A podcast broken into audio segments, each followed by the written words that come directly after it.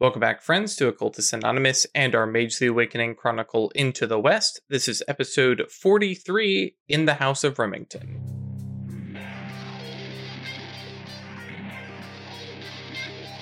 Welcome back, friends, to Occultist Anonymous, sponsored by Roll20, The Onyx Path, and viewers like you. Thank you to our patrons who support us monetarily Adele, Al, Alexander, Alsrit, hashtag be nice to Jules. No promises. Yeah. Bernie, Buck, Chris, Clara, Doggo DeLune, Dreamscape Banshee, Emil, Funzusu Ali, George, James, Jenny, John, John, Josh, Cat Feathers, Klaus, Crazy Man 1772, Mage Cops are the best. Hey now. Melissa, Michael, Milo V3, Ms. Grumpy, Moku, Mozart D Minor, Neozard, uh, Noba, Other Guy, Perry, Foog, Porter, Puppeteer, Raging on a Sunday, Riafio, Ryan, Shane, Shexara, Taryn, Thomas, V Descending, eh, Vortex, Falcon, Who Wolves, they don't know, still, come on, um, and Zoltan. Yeah. Uh, thank you all so much for your support. And for those of you who aren't on the list, we, we appreciate you too. Thank you for hanging out with us, watching the, the YouTubes and the Twitch and hanging out on Twitter. We've had like five followers on Twitter recently. I'm like, hang on, what are y'all doing? Like, I don't Oh do shit, anything. up doing here. numbers. Yeah, this is doing numbers, guys. Um, so uh, yeah, there is a there is a Twitter. Uh, I don't really use it too much, other than to post our stuff and retweet other cool stuff. So if you want other cool stuff, yeah, come by. Um, hmm. When we last left the coven, there were some reveals. Uh, they Yeah. messed a messed missed. Mm-mm, hang on. Oh, they met Miss Remington, a older version of Rilla Remington. In fact, uh, about five lifespans ago, um, or I don't know a good way of saying that, but has gone through five different life cycles of herself, awakening multiple times. Definitely an Archmage and doing some that's not how the rules work kind of bullshit. Uh, in the process, they also met briefly another Rilla, so there's three of them at least, who pass a little note that said, uh, you know, things aren't aren't terrible. Um, I believe uh, the the actual note said, as I wrote it down, yeah, we don't serve this uh, Seers. We are all Rilla. Time magic is dumb, and she has her best own best interest at heart, but she does not mean you harm. Whether or not that's actually truthful, because it's just a piece of paper. Isn't that worse? Yep. Honestly. Yep.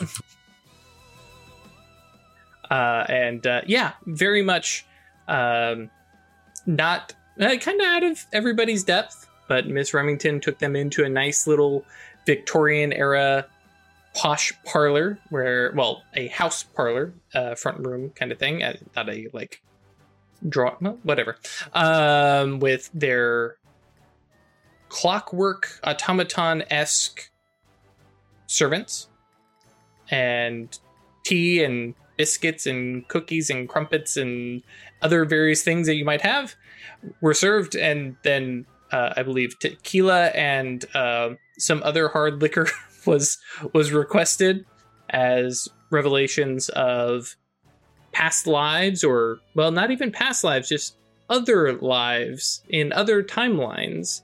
And the fact that well up until now or at least their lives uh, and leading to Purg- Purgatory Bluff were nudged and manipulated so that they would all arrive in Purgatory Bluff to meet their Rilla. So we have Rilla and Miss Remington, and to be here for Rilla. And kind of mostly worked out. Um, everybody else awakened, though we do have Jules here who went to an awakening but failed or bailed on it, however you want to look at it, and is only a sleepwalker. And we pick up in said parlor on nice, comfy couches, and it, it is a very lived in home. Uh, the wagon and horses are out in a posh English garden, uh, munching on what appears to be real grass. He was not sitting, just. Mm. And it's true.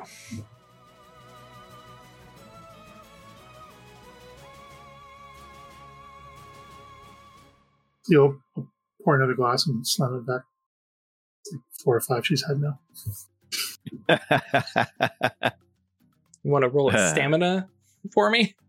Sure. It's stamina composure, right? Yes, thank you. I was like, what would be the second step? But yeah, Constitution check. yeah. She's got that composure. Yep. Yep. Yeah, no problem. Oh yeah. Look at that.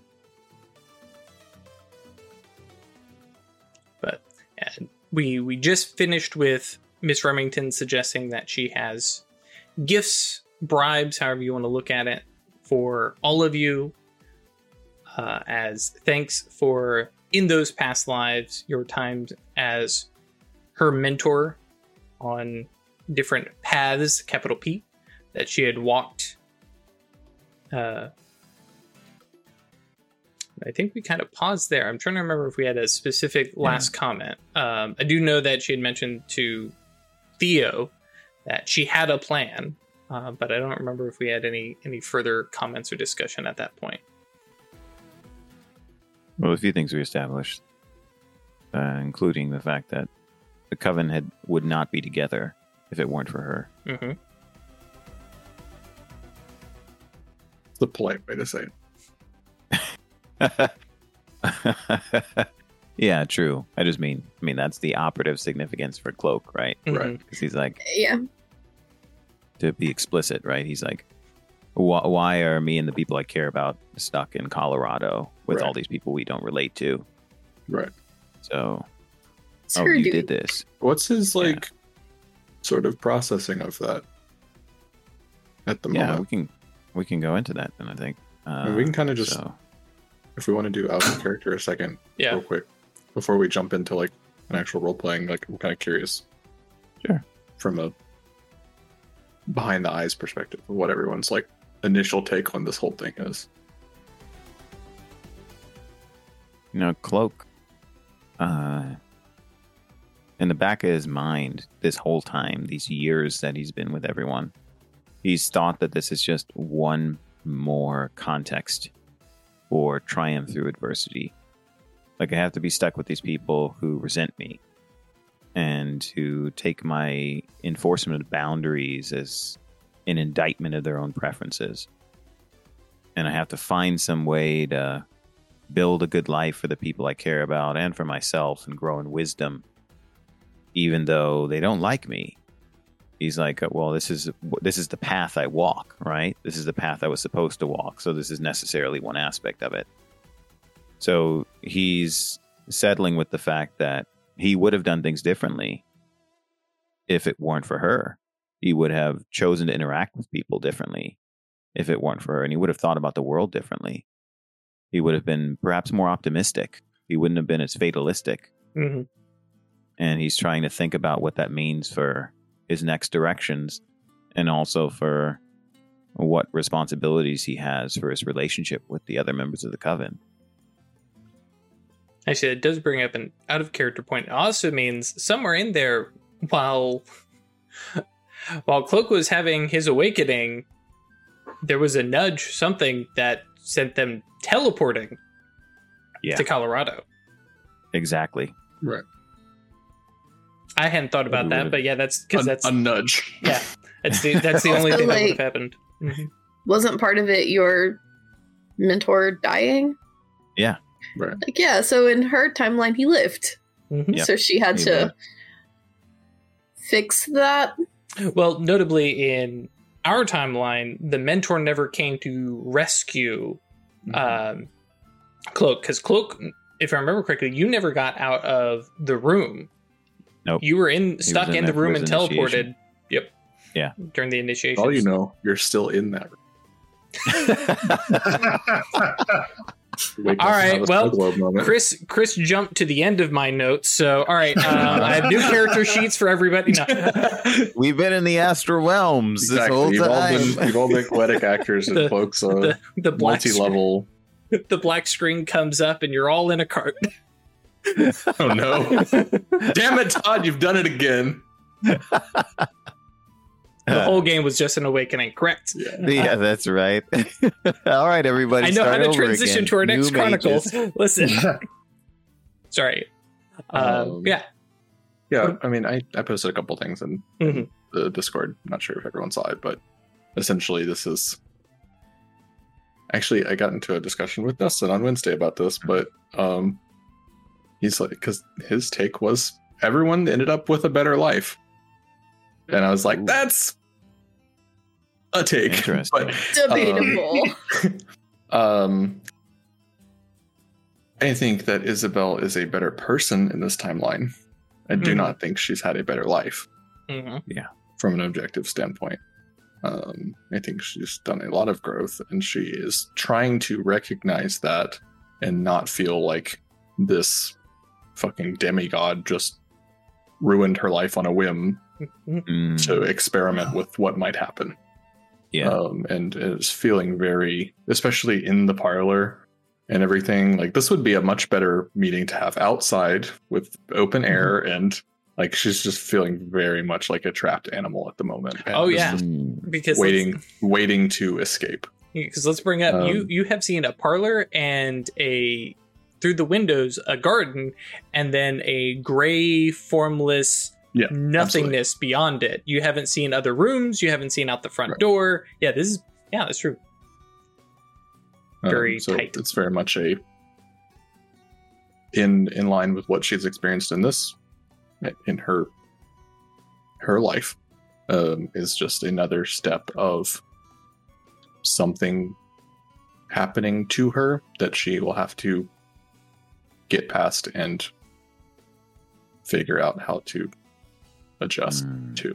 Big predator prey vibes. Right. yeah, makes sense.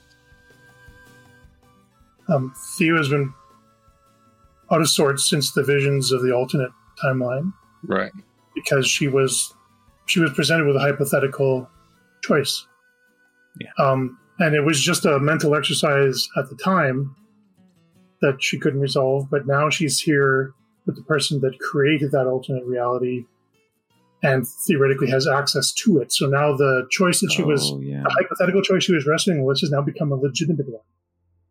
Does she give up her life with um, with Catherine and get her husband back, or does she let them die and stay with Catherine and have Mm. Velosia undergo whatever happened? Like, so she's on the horns of a dilemma, Oh, interesting. Yeah. um, and like it's unresolvable for her. So I'm not sure how this is going to go tonight.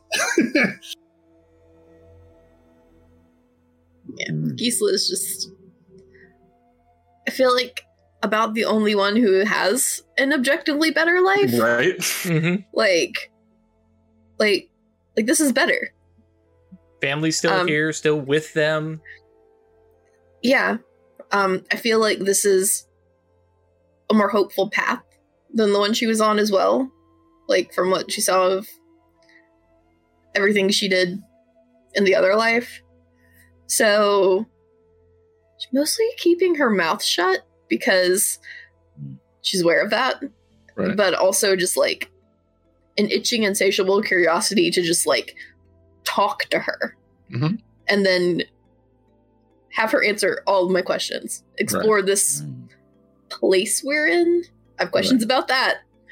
Yeah. Um, but in company, You can feel the brooding of everyone else. Well, Yeah, especially because Theo is right behind you. yeah. in the company Um, of everyone else, keeping your mouth shut. And this is all to say nothing of Rilla And yeah, Jules. that too. Also, like and Jules. Yeah. trying to be a good and supportive friend to Rilla, who was looking at her self.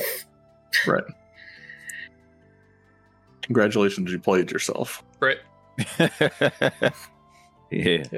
Um, and actually, Cool. to kind of pull up with them, not necessarily the same meta conversation, but yeah, Rilla is at this point has leaned back into the couch and is kind of a little more relaxed. It's like, okay, she now actually has a grasp on, if not necessarily an understanding, but Mm. that, okay, this is somebody else. They look like Mhm. me. They, but they've Mm. never had my experiences. Yeah. And so they look like me, but they are not me, right? They never, um, had met the four of you in Purgatory Bluff, for instance, right? Um, and Jules, however, is looking a little frazzled because this is a friend and coworker who, when she knew him, knew him as the worst possible version Jules could imagine himself as. Um, and like, uh, there, there's a okay, it's a little bit meta because you couldn't probably necessarily tell, but there's this morbid curiosity of like, how bad was I? Like he Mhm. wants to know, you know, if I had power, what did I do with it? So Wants and to know in the way that you can't look away from a train wreck. Mhm. Like it's horrible. Mhm. well, and especially And, because yeah. there's this whole like, oh, you know, I almost woke to pandemonium, and I Yeah. almost did, you know, and that's what I did last time. Now Theo is over here talking about, hey, maybe we could help you it again? awaken again, right? Uh, and Ralph, uh, Ralph Cloak is over here saying, yeah, pandemonium isn't that bad. You just need to be prepped for it. And he's going, I don't know if I want to try again because what if I become that guy? Uh, Yeah. So yeah, a lot of lot of yeah, stuff. just there. knowing that he has the capacity to be that person. Mm-hmm. Yep. Uh, so dropping into character here, um, and as things get probably a little tense, uh, there's that se- seething dark aura coming off of Baba Sarah. Not necessarily anger, uh, but just that Moros energy. There's a good chunk of anger there. Okay, too. Yeah. cool. I didn't want to. I didn't want to put words in your mouth. Um, and uh, Miss Remington kind of nods and says, "You all have had a long journey and spent uh, quite a few hours in the shadow with no real rest, and I have put you through some ordeals before even revelations today." There are uh, well i can make places for you all to rest as you all may wish give you all time to talk amongst yourselves think to yourselves um, and i am at your um, well for the time being your beck and call as your host um, and for more former mentee, I still feel that I owe you all at least modicum of respect. If uh, anybody wishes to relax a bit, I suspect we'll take you up on that. Beforehand, I must ask what are the rules of hospitality in this place? Hmm, He says the last word with a capital P. right? Um, you will find that there is little that you can do to me or mine or my things without my willing it. You stand in my, or sit in my chantry. You all are within my soul. As far as things Mhm. go, um, I have the ability to work my will anywhere here without being personally there. Hmm. Think of it similar to visiting your own Oneiros, where you are the daemon. Hmm. Does that mean that we can still reach the astral from here? She nods to the front door and says, It's just out there. We're physically inside your soul. Yes.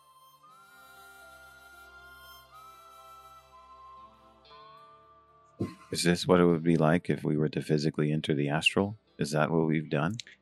No. Uh, were you to step from here into the astral, your body, and she gestures with the, you know, base of her cane to kind of tap your boot and says you would fall unconscious as you might normally.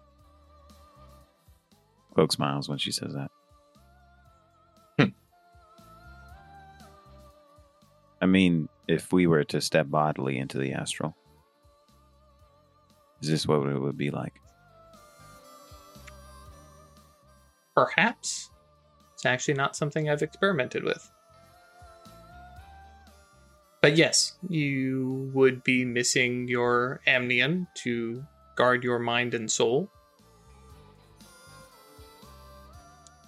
You would bring your physical self.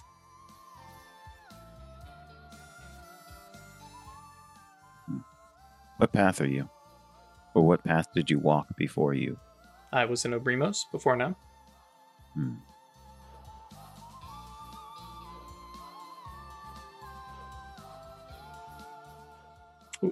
and like seeing some of the faces, both specifically from like Isabel and Cloak alone, and probably trying to direct her own attention away from Theo, uh, says, "Do you all wish to see?" Yes. All right. she, you know, stands herself up and walks to the front door, Can you Mhm. undo it? like mid step. Which part? Do you have the capability to put things back?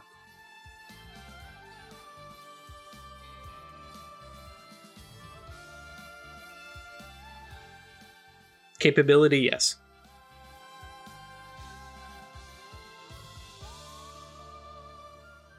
Uh, that answer does not appear to calm Theo in any way. That's not exactly what she asked, though. I the ability to transcend and bypass time is a work of imperial magic. It requires quintessence. It requires Wait a minute. effort and planning in order to gather quintessence to make these journeys. wait, wait a minute. That's not exactly what you had us chop all that wood for, was it? Are you, are you saying that we had something to do with this by going on this journey? bringing you all together, yes, was the quintessence I need to continue my journey. Okay, that's all right. Cloak takes a deep breath of relaxation. So you're saying that the work of imperial magic that brought us together in the first place was not something we did. Was not a retroactive consequence of us going on this journey to meet you. No, Okay. no. You- this will we allow me gathered to the return. fuel for her next fire. Yeah, we've supplied you. Wish you need to Yeah, try again. that. Well, it will be less of a try again. I have proceeded with this and like the glance at Rilla, this experiment. And I have other omens to chase. But to the question that Theo did not ask,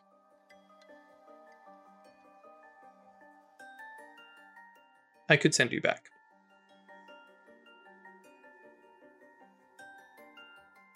Uh, Theo's eyes are sort of unfocused at this point. Half a bottle of whiskey, and yeah, that makes sense. yeah. Totally.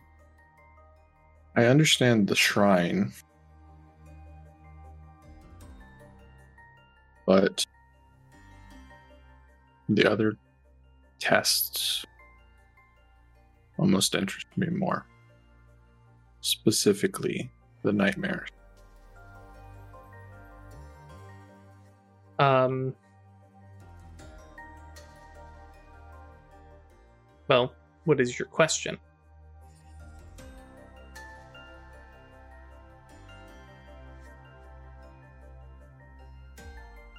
How were they crafted? Oh. By pulling them out of your nightmares.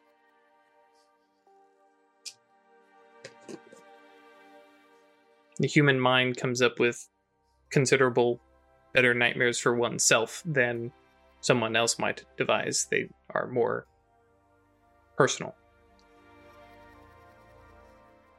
but They were already a part of our mindscape. Correct. Which is why but you not... just revealed them to us. Correct. But not related to the actual other selves that we were. Uh, they were all fabrications of your own personal selves. These selves. Pointing at all of you.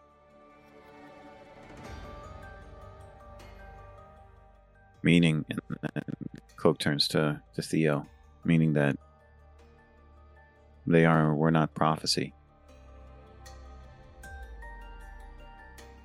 No more prophecy than self prophecy. There's no indication Theo even heard you. Um, Sense.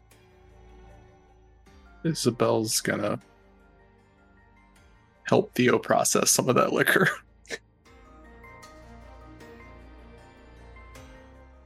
Um, because she can feel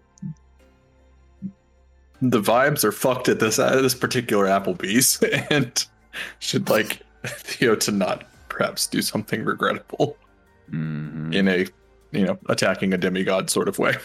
Or at least yeah. not do it while While drunk. Um, Need you to be sober if you're going to make these bad decisions, ma'am. right. Cloak says, Ms. Remington, did you meet the Daemons? Oh, Your Daemons? No. Yes. Would you like to meet mine? She gives you that very polite, oh, that's sweet of you to offer, but no, I, I wouldn't want to put you out. No, thank you. Like, of 100% like, oh, honey, yeah, go put the go put the painting up on your refrigerator. Yeah.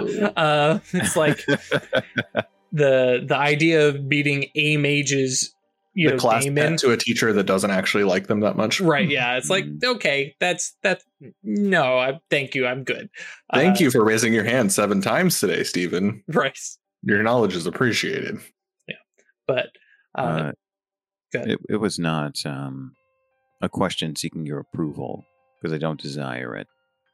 Uh, and it was more so um, hmm, an act of polite um, courtesy on my own part. Because I think that the people we are are a direct consequence of your machinations. And our daemons have experienced something as a consequence as well. I think, as you know, that um, parts of our soul are extremely revelatory. So I suspect that when I continue asking you questions to gain further insight into how you've influenced my life in ways I certainly would not have chosen, I'd like for those questions in that conversation to be informed by the other part of my soul that has been directly affected. If you'd like, when we resume this conversation, it can be kind of three way, where I can be in communication with them while I'm talking to you, or the three of us can just talk together.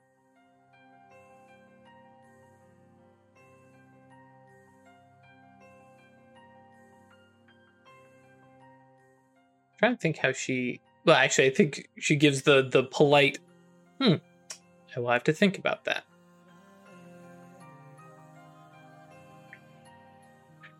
but you probably especially having the the conversation and just kind of a little flashback for last week she is here and has brought you as the mentors here to basically say thank you but her goal is to study rilla who has you know been affected by all of you um, Gotcha. Yeah.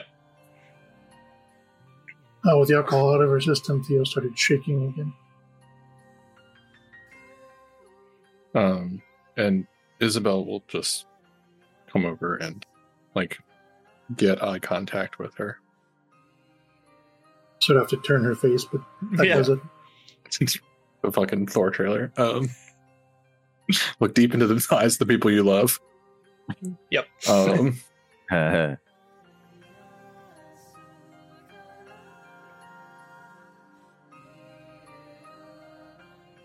I'm having a hard time processing that. And I can imagine that yours must be even more difficult. And we are here for you as your friends and as your coven.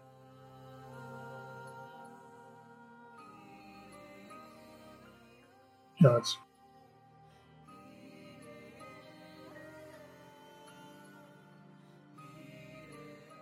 This is an incredibly unfair thing for us to have had done to us. Even if we didn't know that it had happened.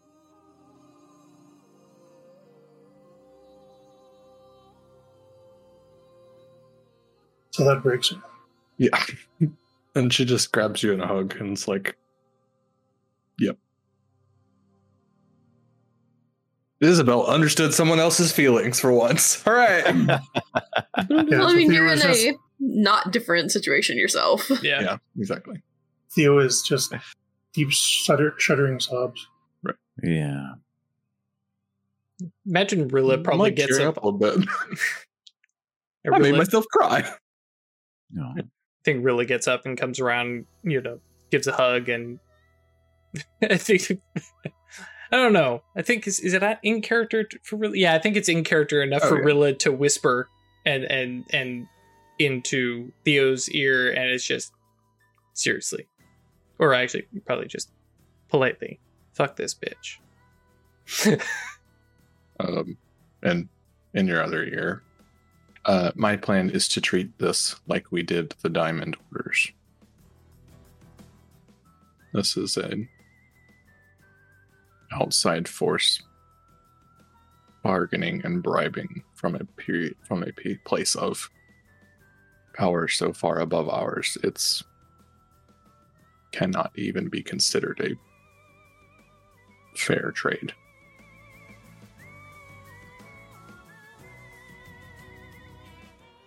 Um, Theo we will just of, survive this as we always do Theo just sort of blubbers out. Why did she have to show me?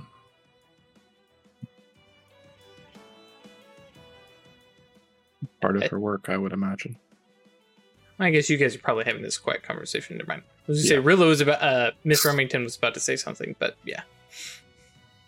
she's polite enough of a host to not right Well, that and I think perhaps this is happening while she's talking with Cloak. oh yeah that's fair too Yeah.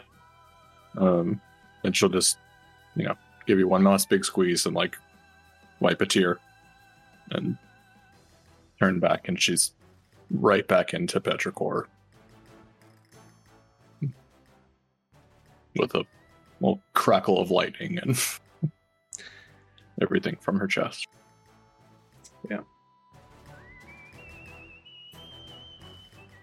Actually, I was, I was going to be polite, but I realized Miss Remington is just looks Not polite. really. uh, um, turns and looks from Cloak uh, to the others who are like starting to break up their hug, and she says, "Right," and walks to the front door and swings it open to see a literal golden road in the middle of a star field. Think Rainbow Road from Yeah. Mario Kart, but it is a Mhm. solid gold road with bits of starlight out there, and then kind of in the distance, forward and back, uh, you can see some kind of structures or, or symbols that are floating out there, uh, kind of like uh, massive statues or structures or something like that, uh, adorning along the road. And she steps Mm. out and kind of beckons with a hand as she steps out into the middle of it and it's it's not this wide like multi-lane highway thing but it's quite wide and stands in the middle of it and like strikes it with her cane once and said this is my path. And points the cane back which you there's this ever subtle slope right and points back and you can see kind of in the distance this field of twinkling like almost probably even considering her bremosness stars right and without needing to ask you can recognize the astral. Mm. And then looking up, you can see, well, you know, this very kind of heavenly kind of place full of energy and power that this golden road bridges, which also means that all this darkness beneath and below Is the abyss. Are you a prisoner here? No, no. This is this is mine. Uh, I have decorated it. I don't know. It seems restricting, lonely. Yeah. It can be, but I can also step off this road to any number of places, and you can see in the distance near some of these structures are doorways. In places, this particular door is literally just a open door with nothing behind it except when you look through it into the parlor.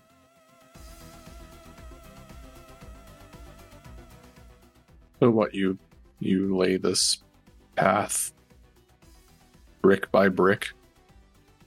Mm. This path, tapping it again, replaces the path that you all walk, tied to a watchtower. I have no watchtower. I have me. And like the politeness and everything, this is the moment where road you is designed to go from one place to another. Why are you in the middle of it then? She if it is not smiles like? Oh, she she gives you like straight up shark big grin and says, "Would you want to join me? We can walk all the way to the supernal realm. Not the supernal worlds that you all see, the supernal realm itself."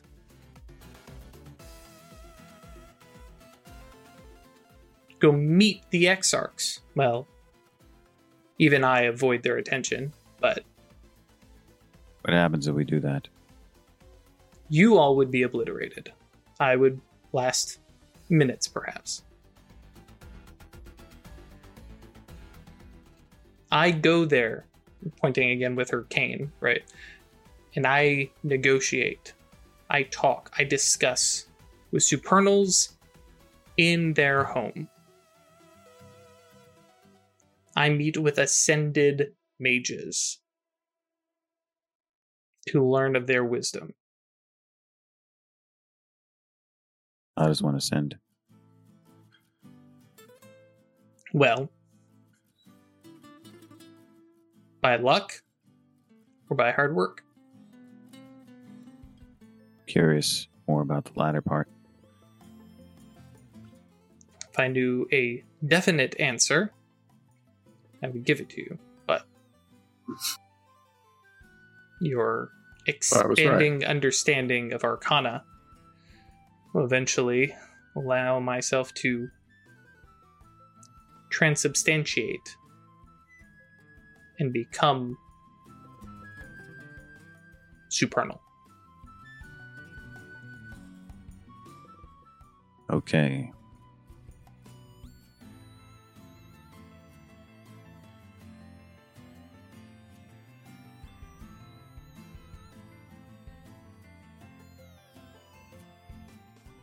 Can't tell if Ralph is talking or not. I am not. Okay. There's just enough mouth movement. I was like, uh oh. Um, Still seems empty. Well. And so she walks down the way. Um, the actually has everybody exited, or is Baba Sarah, uh, is Theo staying inside? Oh, sh- Isabel has not stepped foot on this fucking road. Okay. Absolutely not. Gotcha. Same Uh, with you. Cloak has. Yeah, I'll I'll follow her. Cool. So, um, I think, especially seeing the two good students, right, following her, she nods to the two of you. Actually, hmm, would Rilla go? I think Jules stays behind, and I think Rilla comes with. Uh, Yeah, I feel like just as curious as she is, this is mhm. Yeah. and Jules has like "Mm, maybe I don't want power, maybe I don't want to be a mage, and also my girlfriend's staying, so I'm gonna, I'm gonna stay. Uh, but nods, and one of the servants closes the door uh, behind, and she walks, and you know, for having a cane, she has a pretty decent stride. It does, it definitely seems more affectation, right? And she Yep. walks, you know, strides and says, um, "The shadow." The, the mm, no the astral.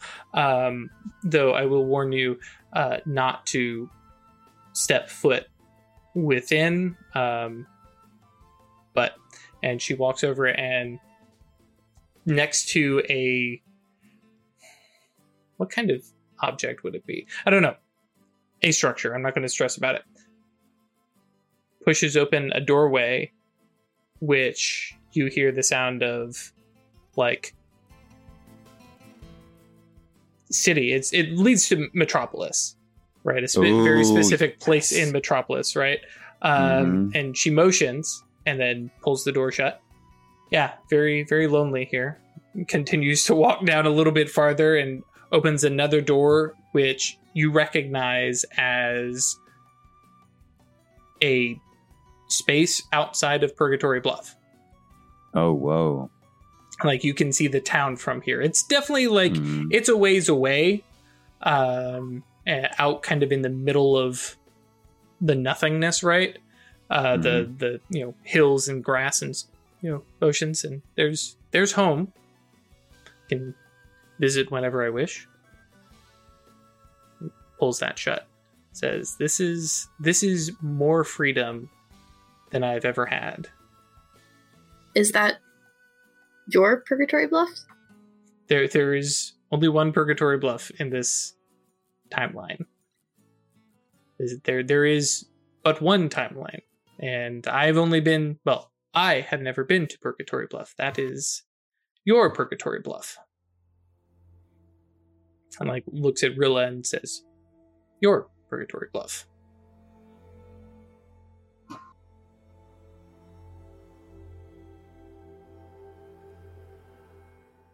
Do you often travel about in the world? I do.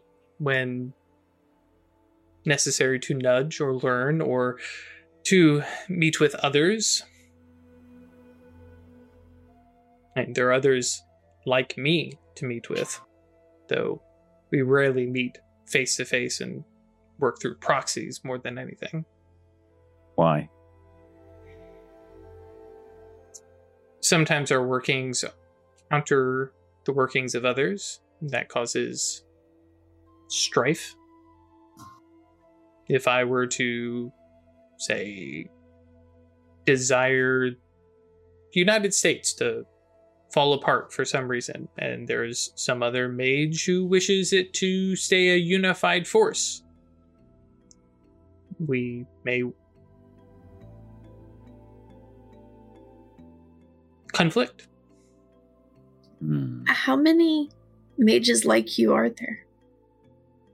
Because you seem by far the most powerful one I've ever met. Thank And you have the ability to just rewrite people's lives on a whim. How many like you are there? A few hundred, I would imagine. It's not as though we have regular meetings. And uh, while I appreciate the the mention, nudging your lives was a very calculated and thought out process, and was not something that was done at a whim.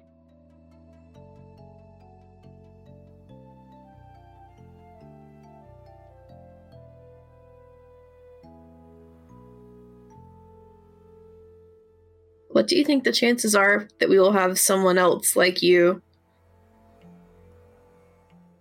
also meddling in our lives? the sheer likelihood of an archmage taking an interest in five mages in the middle of Colorado is unlikely. I suspect that maybe, depending on how exactly an abandoned timeline manifests, you may have an archmage show interest in what I was interested in, but without being um, derogatory, I don't think that they will find you all of interest as I did. That's the answer I wanted. I would rather be unnoticed by folks such as you. Until one approaches the threshold as I did, I do not believe that will be a concern. Hmm. She starts, she turns back t- and starts heading back towards the, the parlor door. But I'd like to ask a question before we re enter the parlor. Mm-hmm. Out of courtesy to Theo, I want you to understand that although I ask these questions from a perspective of hmm, yielding ignorance, it is not because I'm happy about what happened. It's because I understand that what is done is done for the most part, and that I still have an opportunity to learn. So, she asked you if you could change things back. And you said yes, you could. I'm curious if because you can, that means that we still retain some connection to what was or was not. The place, the time that we did not experience. Do we have sympathy to it?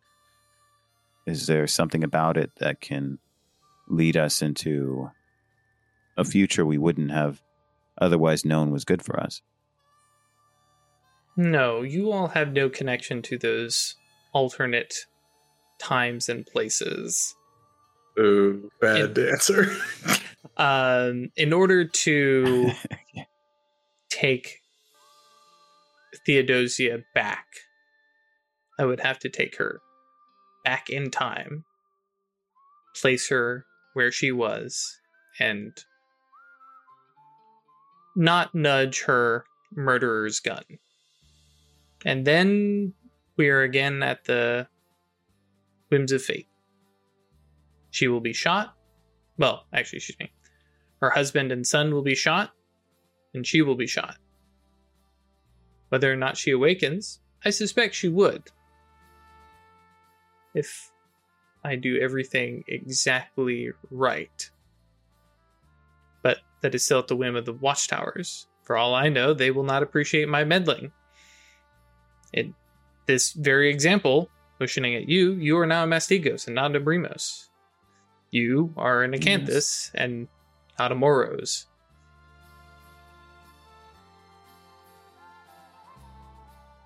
The supernal is outside of time, looking in on time, and my own personal timeline is still linear, though I can step in and out of the flow of time. The phenomenal world kind of motioning out towards the astral, but my own timeline, I I continue forward. Could you not take Theo as she is back? And then Take the Moros, Theo. Yes, with all the knowledge that she has, back to her still living family to try to help them.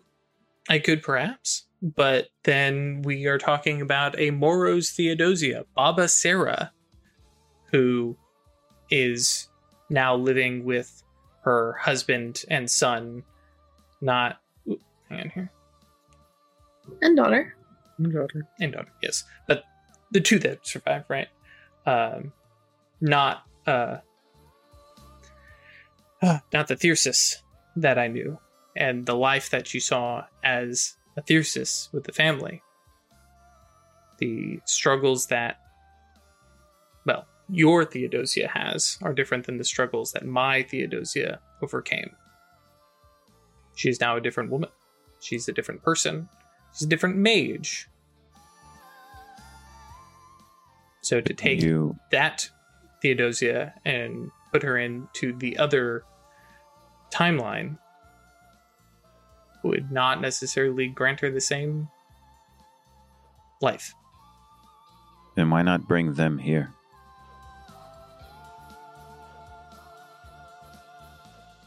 No? What you're asking for is a work of imperial magic. You are an imperial mage. At least I've been led to understand that. Mm-hmm. Would you do that for her? Would you find me the quintessence necessary to bring those two dead sleepers back to life, back here?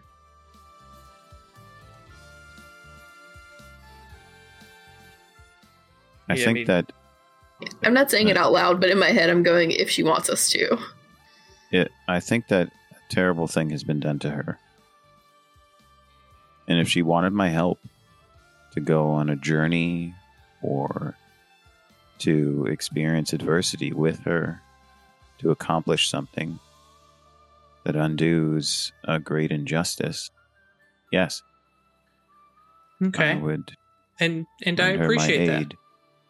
However, there is another way in which I meant the question, which is there are a number of ways that we can still retain connection and experience with others. They needn't be with us physically. They can be in our soul. They can be around us as different forms. What matters is that we still know them. Isn't there a way that you could at least give her her family in her own Oneiros? She has her family in her own Oneiros. She can visit them whenever she wishes. She's the one who That's has not what- not. Uh, Cloak holds up a hand and says, I, I, I don't mean the theoretical or technical aspects of astral visitation in Goetia. You do know that I am a Mastigos. Um, I mean a different thing. I have visited her Oneiros, and I have some understanding of how she experiences the remnants of who was her family. And they are not the same as she would experience if they were actors in their own right. So what are you suggesting? And I'm gonna pause here real quick so Hmm. Ralph, you can tell me what the hell you were talking about. Cool, sure. So uh, Theo is a Moros, Cloak is a Mastigos. What Cloak thinks is this All right, you have taken from us the people who meant the most to us in the world. And so now the people who are most important in our lives are the people that were most important in your life. But they still aren't the most important people to us. We're still all reeling from it, right? Uh, Cloak is still upset about the fact that his mentor is not around right? Like one of the things he wants to do, he was going to ask about, you know, go to education and stuff is all right, can I somehow bring this person back? Mhm. Right? Can they be with me? Can I walk this path with them, even as a Mastigos? So what he's really asking is, can this archmage bring goetic versions or ghostly versions of Theo's family back? If she can't bring them here or restore what has happened without shifting Theo into another timeline? Can she implant in Theo's soul those people as close as possible to who they are, such that she can at least have some ephemeral relationship with them that is permanent? I don't know. That's really ghoulish. Right. Well, and that's of Hey, course Ralph? that's that's where Well, yeah. Craig what's up? gets into it. I think you just described what your bribe should be. Ooh. A thought, but uh, yeah. So Because, like, good yeah, they're the thing is the Goetia are not them and never will be them. They're Right. copies. Right, and that's Well, yeah. No, no, I get that. But out of character, right? We're talking about Imperial Mhm. magic, which explicitly breaks all the rules. So this is Mhm. the reason why Cloak is posing it to an archmage Right. and not asking in the theoretical. And that's why he responded the way he did when she was like, well, you know, but there is a version of him in soul. So Right. because it breaks the rules, if Cloak's like, hey, can't you just do this? Mhm. Right? Yeah. And she's like, um, No, no, I okay, get it. well, hey, we we, we you, can you see what I mean? Like, Oh, yeah, yeah, yeah, Hey, yeah, not. I'm not. He's not asking for. Can you just have goetic versions? Like, can you just make the people Goetia? Yeah. Right, which is slightly Let's- different. Yeah, let, let me let me jump in. Okay. Yeah, no, I'm, Cool. now that I know what you're after, uh, right, yeah, great. she she nods and she says, uh, about the same question. You were talking about a entirely realized entity, not a ghost that, well, Theodosia herself could create, which would be a fragment, or a goetic self, a mind that has a portion of that real self. But the full entity, yes. But again, is a, an imperial act. It requires quintessence. There's much that I can do, much that I wish I could do for you all. And perhaps we enter into a bargain.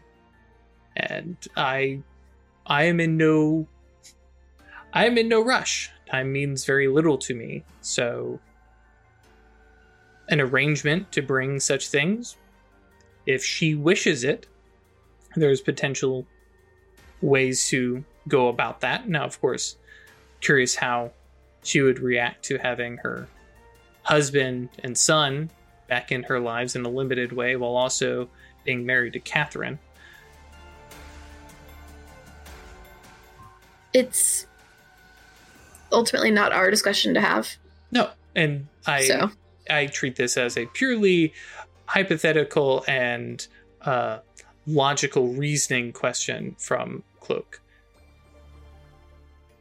I would be willing parties. to to assist in if you need us to go on another stupid book journey um to generate whatever is needed to do it if it is what Theo wants.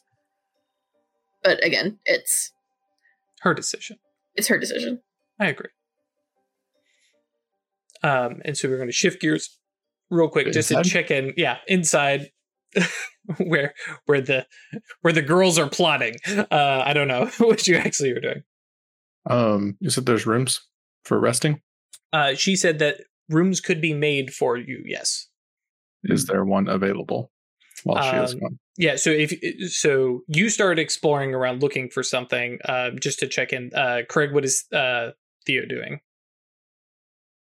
Kind of standing staring at the wall right now. Okay, cool. Um, yeah, so when you start to kind of poke your head around, you know, okay, natural thing is let's go up the stairs to find rooms. Um, yeah, there is a hallway with doors leading off of it, and you open the first one, and we have our first glimpse into the underworld. Oh, damn. so, Isabel pushes the door open, expecting some kind of room, and nope. Well, shit. Uh, there are more doors uh, that you may look around, but that's like the first door that you get open. There were automatons that might be able to ask, right? Oh, that's also true. Yes. Um, I just want to find a bedroom. Cool. Um, yeah. If if Isabel is comfortable enough to like keep poking around these doors because nothing yanks out. Yeah. The, the Oh yeah, first just she's comfortable enough to do it. That's Okay, yeah. First couple doors definitely the underworld, some other weird places, and just like checking door, checking door, depths. checking door. But there are basically away from those first ones off of the stairs, there are ones that look uh, that step into um, fairly large guest room, guest quarters. You know, one room with uh, you know armoires and beds and stuff like that, and they're each. Um, well, actually, I think there are literally six of them. Cool. Uh, yep, and they all more or less match. She goes back downstairs and she grabs Jules' hand and she pulls him upstairs. Sure. yeah, there we go. Yeah, Jules, Jules is confused at first, but you know goes along obviously. Um, and she explains to him that this has all been a very much lot, and that she has not had a bed to sleep in for the last four weeks, nor hmm any time where the two of them would not be around anyone else. and also a little bit of pettiness of in a, a bit of a else's fiercest sense Scent marking, Yeah. shall we say. yep. Sure. One hundred percent. There's like, yo, this is this is our bedroom. Our door slams Mhm. shut. Yep. and that's enough. Real, real. Imagine Rilla just kind of like half listening. There's some conversation up there. She can half hear, and then she hears a door slam. Cheeks blush, and she looks over at Theo. and Says, "How are you feeling?"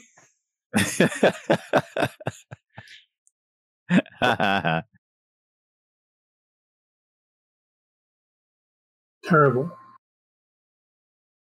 She nods. I bet we could get away with slapping her once. Hmm. What's the point? Catharsis? She showed me stuff I wish I didn't know, but I mean, not to be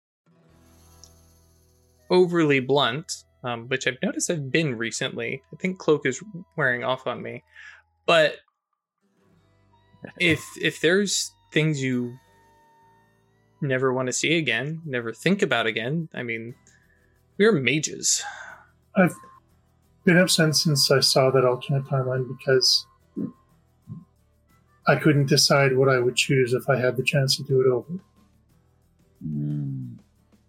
not to put too fond of a point on it, but the events, as you've described them, you didn't have a choice. But now I. It was theoretical before, and that was troubling enough, but there was really nothing I could do about it. But now it's not theoretical, it's real. I can, I can go back. Like, How do you decide? Why decide? Because I can't have both. You can't have both, and and this is the one that you have, unless you make some deal with that harpy.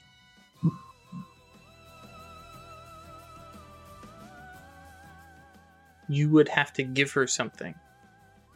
You would have to make a deal with her to go back. And every part of me wants to. But Every also- part of you? But also, I, I don't want to lose what I have.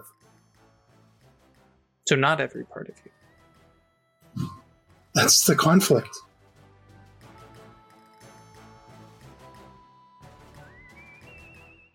I feel like it's selfish to stay. To condemn my son and husband to death, in effect.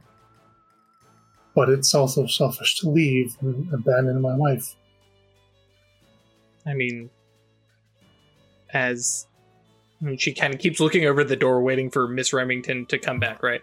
And she says, as she said, I mean, there is that that that timeline exists with you and them, and they are loved by you. Stofferman just looks at Rilla. They have Theodosia. You weren't plucked from that timeline. You are there. Well, not you, not Baba Sarah, but whoever that fiercest Theo is, who is there. that you took the name Mama Bear or something.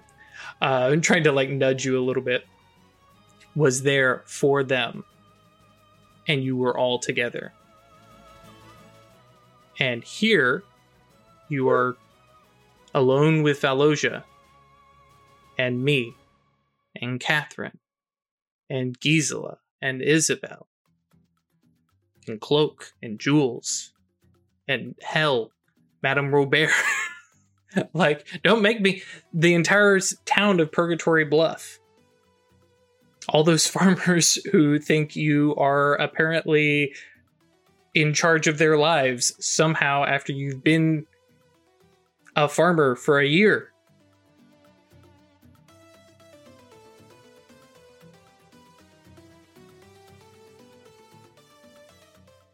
Just sort of a, a glimmer, faint, but a glimmer of hope in Theo's eyes that maybe that's a way to resolve the dilemma. Like, if what she is saying is true and you're taken from this timeline, Catherine and Valosia and I will miss you. And you will be gone. And you will return to take over for the Thyrsus, or perhaps to never have known us while we continue without you.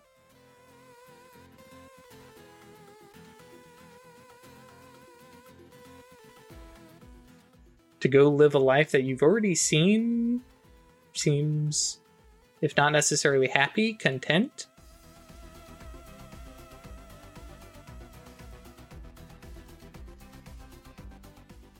You could ask her, even. I don't know what, how she has those memories, but you could have an entire lifetime of memories stashed into your own Oneiros. Have your daemon go drink that down and see if that calms her down. Actually, hang on, I take that back. Does Rilla has Rilla picked up on your daemon problems? We, we've had talks about it, yes. Okay, yeah. They, they don't always see eye to eye. Right, that's right. Yeah, yeah, yeah. Mhm. Specifically around when she was cleansing her her condition. Mhm. So they are alive. Just in a different timeline. hmm The one that Miss Remington left. So actually, they're probably doing all right because they don't have her around. I mean, Mhm. they're missing me, but Just reaches over and sort of cups her um, her head and just presses their heads together with their eyes closed for a moment. Mhm. And she says, "Thank you. welcome. That helps a lot." It's just the logical, scientific conclusion, There is nothing logical or scientific about anything that we do. Right? Which I'm sure is probably an ongoing thing between the two of them, where she's like, "I'm an Obrimos, I'm a scientist. This all just makes absolute sense. Everything is ordered." And meanwhile, the Moros is like, "I don't know why you're trying to put order to shit. It's all going to fall apart anyways. it's going to change. I guess I should say, not necessarily. Yeah, fall apart. yeah. I think that's possibly. Scientifically explain a ghost, please. Listen. Yeah. yeah. I've been Uh, waiting for you to ask me this question. Right. yeah. Um, so I think that maybe when Miss Remington opens the door and steps in and like immediately like looks over at the two of you standing there, like there is a like l- glance up towards the bedroom through all the walls. There's some There's some fuckery in my soul. noises.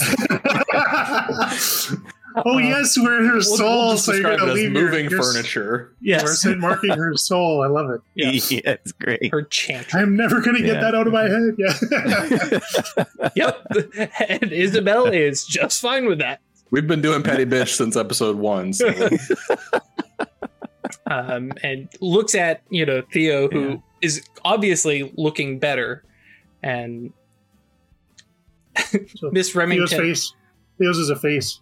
Um, a mask is uh, her face is a mask. As she sort of walks over and she just says, um, "It was unspeakably cruel of you to show me that alternate timeline and present me with that hypothetical choice. I think I would like to rest now." Okay. I see. I was able to help you after all. Miss Remington says, smiling at Rilla. Oh yeah, she's taking credit for that shit. Um, uh, but as at your comment about wanting to rest, uh, one of the automatons just walks up and like makes a little follow me motion and leads Mhm. the way up the stairs to one of the bedrooms, the one farthest away from the noise. And Theo is pointedly not hearing anything going on upstairs. Yeah. Once you're inside, you don't hear shit. Hmm. Um, looks to you know, Rilla, Rilla, like just, I'm just staying down here for now. Quiets down after a while. It's not, you know. Yeah. And I mean, you can't hear anything once you're in your room. Exactly. but looks to the Rilla looks to the three of you and says, "Is it interesting?" Yes. Well, I have no immediate urge to rest, and I wouldn't mind talking to myself for a minute. Leave you to it. I'd like to explore this place. Miss Remington kind of pauses a second. You can see she's almost doing like a mental inventory of what's in her head, kind of thing. Um, she nods and says, um, "You are welcome to.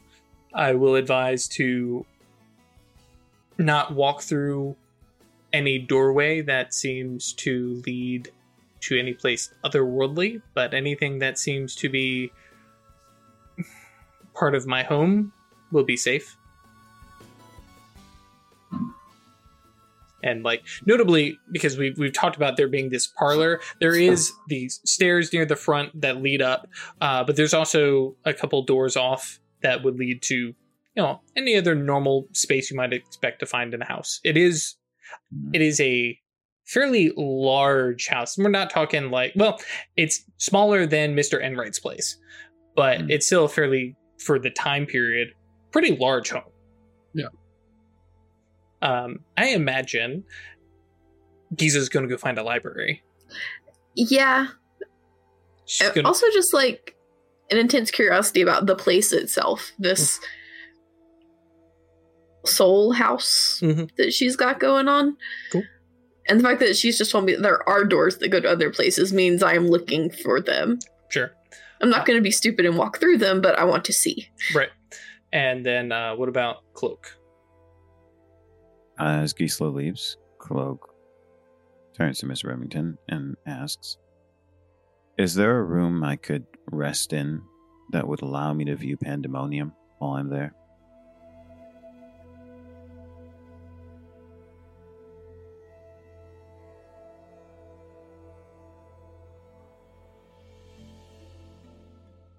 No. Not in the way that you were suggesting. What way do you think I'm suggesting it? I imagine you wish to see the supernal world that you walked when you went to your watchtower. It doesn't need to be my experience. Well, it would be the same supernal world. All right, fair enough. What I mean is,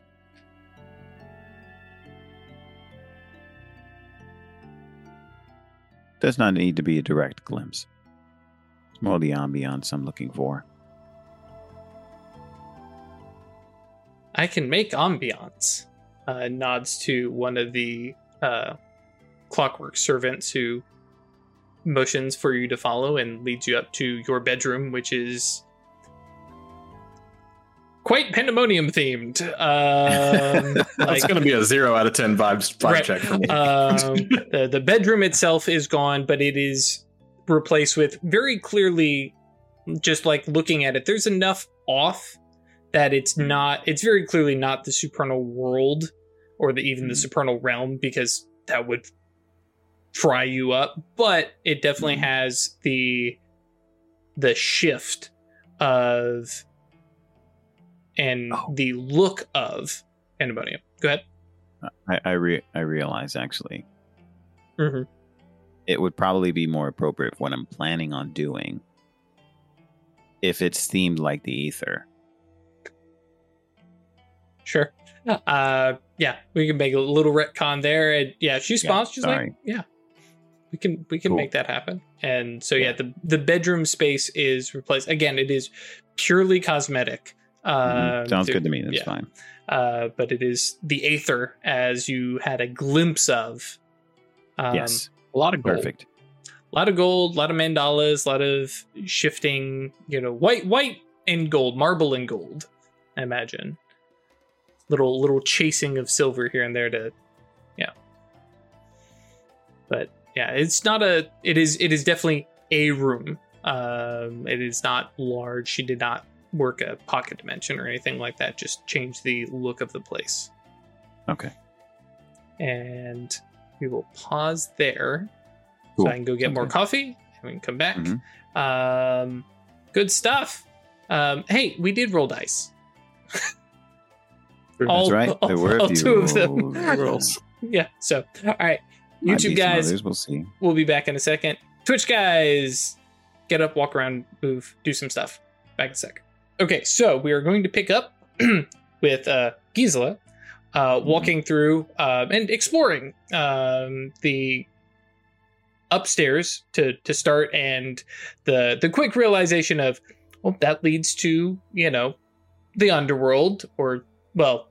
Don't know that she would necessarily immediately recognize it as, but that's Yeah, dark, just spooky underground. Another place. Yeah, no I mean, thanks. with your with your sort of diagnostic mage sight, you'd probably have a oh yeah, pretty good idea. Yeah, uh, that's very true. Because it's just raw death. It's like hmm, Death. okay, yeah.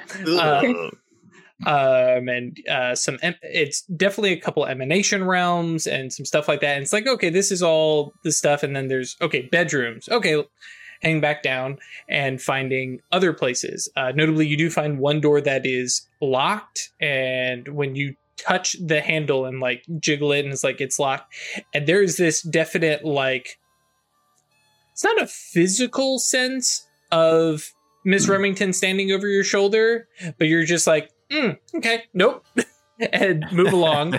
Um, but just like the idea that, like, in your head, you can feel that this is locked with a capital L. yeah, yes, it's like mm, okay, maybe, maybe, maybe not that. Uh, but we do eventually find the library, um, which is um, bigger on the inside. Um, it is absolute. We we have we have Gisela who has frequently been our bell. Definitely having the bell walking into the library and just like there are so many books. Um, and notably, there are so many books and so many clearly grimoires, uh, different collections of rotes and spells and other stuff. Big and they are recognizable because a prime sight, but some of them are not books. Some of them are, uh, you know, stone tablets, things like that. But you also see entities that are bound. You Whoa. see like a well, without having the appropriate arcana for it, something that you recognize as a spirit that has been twisted into the shape of numerous supernal runes and Jeez. bound in that shape and then on what looks like a pedestal to just be examined. Um, yeah, this is not quite, um, you know, cheerful, happy library. There's definitely some stuff here that's like, hmm, that is questionable. But you know, what are you going to do? Tracks with what I think of right. Miss Remington. Um, so yeah, you have the walls lined with stuff as well as a few rows of stuff. Um, there is literally one desk and an enormous cushy chair to sit under, uh, sit on, and a large window that looks out to the garden space. You can see the the horses and the wagon out there. Um, but yeah, just tons and tons of and some of the stuff are actual books. Um, there is even a section of fiction and just actual things that she has collected for her own personal collection of stuff. I imagine. Do we have Alice in Wonderland yet? I can't remember if we determined that one yet. Uh, no, yeah. Um, but other other various tales and stories that you know uh, are appropriate for the time period, and then others that are like, I've heard of a book like this, but it didn't have this title. It was, you know, so we have like, you know, uh, uh, Revenge of the Jedi, or what's what's the other title? Yeah, but yeah, so we have some of these title alternate titles that books uh, were given and things like that. So it's like, oh, okay, yeah, walking about and exploring. Um, and based on our discussion, I don't think you settled on a particular book that you're looking for. Uh, not yet, but Okay. like, yeah, basically, not leaving this room until someone makes me. Um, and also just sort of wandering through the shelves, lightly running fingers along them and trying to see which ones feel right. Gotcha. Um, and so I imagine she's gonna get uh, a couple, probably, Mhm. uh, rotes and other things, and just go bring them over to the desk and start studying. Sure, I like that. Uh, yes, find find a collection of different things. Uh, there's definitely some books as you're running your fingers across, your fingers snap back like off of a hot stove. Is like, hmm, what the hell was that? Never mind, I don't want to know. Kind of. kind yeah, of she's trying to find the ones that are sort of faded. hmm Mm. I like that. Um, and yeah, we've discussed out of character what you're expecting to get out of those books, and we'll talk more about that. But yeah, definitely a couple books that you pick up, probably take over, start studying, and realize, hmm, no, not quite. Set to the side, and imagine there's like this in and out pile of books that start to accumulate around that desk. Cool. Uh, then we'll That's jump up stuff. to uh, Cloak, who is in the middle of the not Aether and viewing out. And I imagine uh, that it also has this window out to the gardens, which you are all starting to notice. It's the same view of the gardens, regardless of what window you are looking out. Um, It's always a Mm. really good view of the entire gardens. Oh yeah, of course. Yep. Uh, of course, from your perspective, it looks a little bit different. Mm-hmm. But I don't know if you had any plans or intentions while you were there. Of course. Yeah. Cloak is going to enter his Oneiros pulling and have a his conversation self with out his of the. Temenos. Mm-hmm. Is that you? Oh, that's right, because that's where I was sitting. Mhm. Yeah. Um. Yeah. He's going to. He's going to. Um. Yeah. Move into the Oneiros. So. Yep. And yeah, Mhm. Astral self steps out onto Haiti. Mm-hmm. And uh, he's going to take a ship like he's done before, Mhm. but um, we haven't seen in character for some time, and he's going to visit the island of his demon. Cool.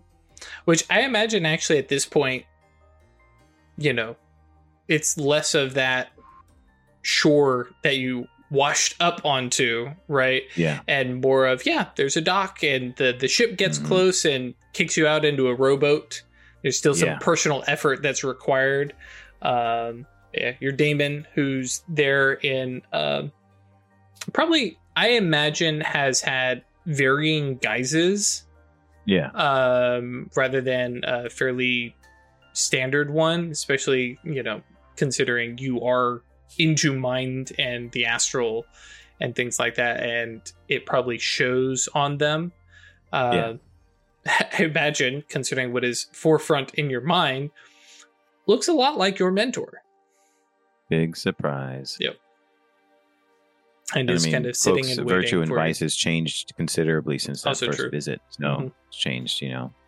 four times. So it's probably an important element as well.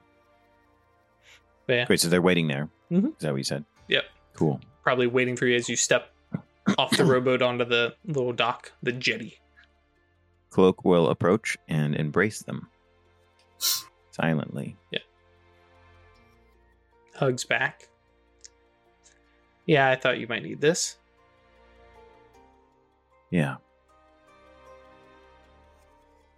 I think we need to decide something. Sure. Let's walk. All right. just walks along the beach with you. Cool. Uh, Theo's reaction to Miss Remington's actions made me feel something I haven't felt in a long time. Something I realized I haven't engaged with. Kind of looks out the horizon. There are these shadowed, dark storm cloud like hidden islands, you know, that reek Yeah. of unexplored, right? Mm-hmm. Makes sense. They're like for- foreboding and storms and Right. volcano in one. The last time I came through a storm to see you, I thought about what led us to awakening and how my actions,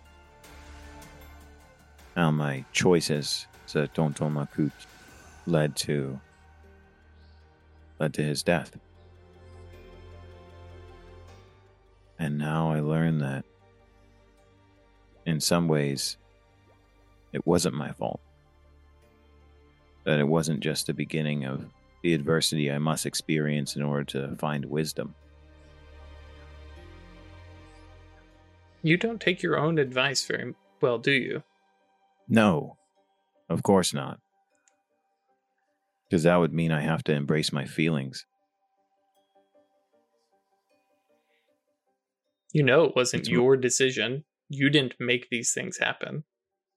You were literally locked away. Yeah. But it's much easier to beat myself up. It's much easier to accept responsibility I don't deserve for things I did before and recognize that things are going to happen to me that I don't want and they're outside of my control. Mm, yes. Mages with control issues, how rare.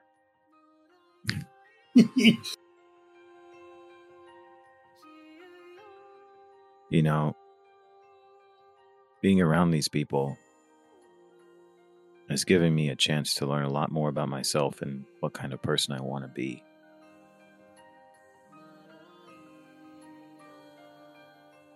So, I'm surprised that I never would have known them in the first place.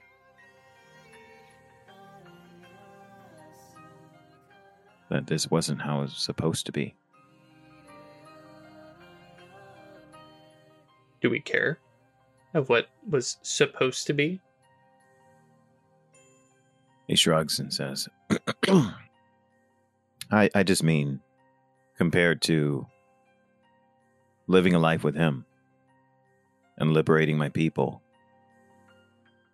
as opposed to trying to help them liberate themselves in their own minds by working in a mine. You saved lives in that moment. Fleeing Yeah. to Purgatory Bluff. Nudge to Purgatory Bluff. We do need to ask her how she did that. Yes. I But- think there's things that we can do for others. There are. Mean, Haiti is kind of points to your memories and connection to Haiti. It's not far. I mean, we learned a lot. Tom Tomatuku applying the same, well, not all of them, but the same lessons with the children. And we could pay visits to Haiti. What if we help people who are closer? Distance is a lie, Cloak.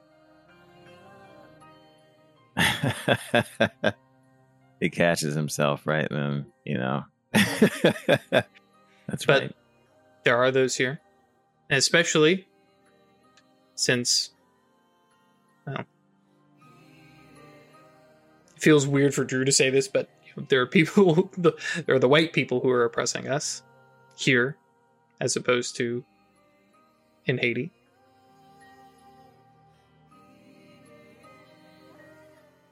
Think Katie needs a number of things that we might be able to give it. However, I think that there is something to be said for helping those you don't know to cast off the shackles of an oppression you share. It becomes less of a repayment for your past sins and more of being a better self.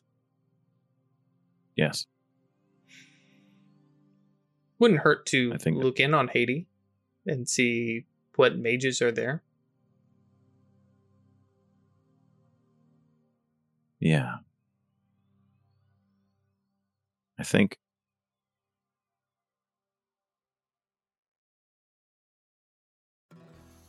if distance is a lie,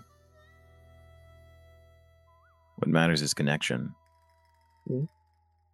We don't have the same connection to Haiti that we once did. It's not home anymore. No. As much as I hate to say it, Purgatory Bluff is home. We've done more there to make it home than we ever did in Haiti. Haiti, we were forced to live there. Purgatory Yes. Bluff, we could have left. We made it home. We did. And it can be home for others. Oh. Yes. You catch my meaning? Well, yes. May so need to have a pointed conversation with Enright. Well, less a conversation and more a uh, announcement of intent. I think get on or get off. Yeah. I think if we want people to go along with what happens, we'll want to give them an opportunity to participate. Because I don't want a future that's like that nightmare we experienced. Little direction apparently- and a chance to be heroes. Everyone wants to be a hero. Yeah, it reminds me of that glimpse of the other version of myself. I think that's the lesson that this path we walk might lead to us thinking as everything, thinking of everything as an opportunity to triumph in adversity. However, we needn't experience adversity to triumph. That's the truth of the ether that we are all triumphant. We just most must embrace it.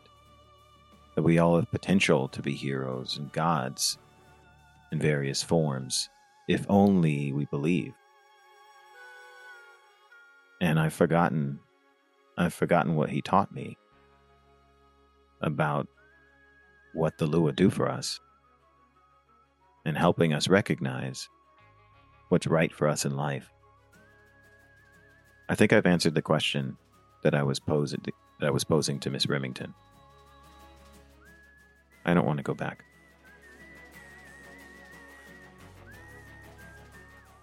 I want to do something right now that I'm here. But I miss him. She kind of shrugs and she already knows the answer, but says it anyways. Well, excuse me, he, considering he's currently standing as your mentor, and says, You can see him. I know it's not the same, but you can revisit. Yeah. I wonder if there's something else.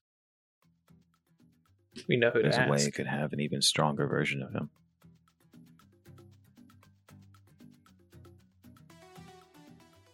And I wonder if, well, we've seen ghosts move on, go through doorways. He may be somewhere that we could find, meet again. Yes.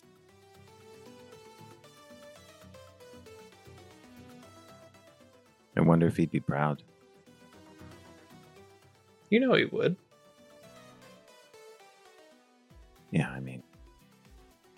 To hear That's him not- say it is different, though. I know. Yeah, it's not. And you see Cloak like um, stumbling over his words. He says, "It's um, you've seen this. People aren't kind to me, and I know I've pushed them away. I know they thought that I don't want their kindness, that I don't want their love, but I can't handle it." I'm I was so afraid that all these people I didn't know if I formed any connection to them that I would just harm them, I would harm myself, I would ruin everything. We walked such a fine path and avoided risk so that I wouldn't commit the sins of the past. And what did we get for it? Loneliness. walls and boundaries and distance.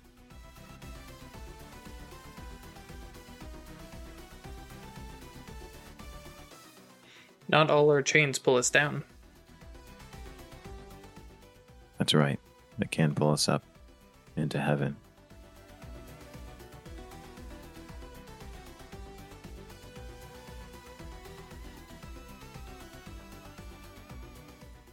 This has been really helpful. I know. I am a wise old man. and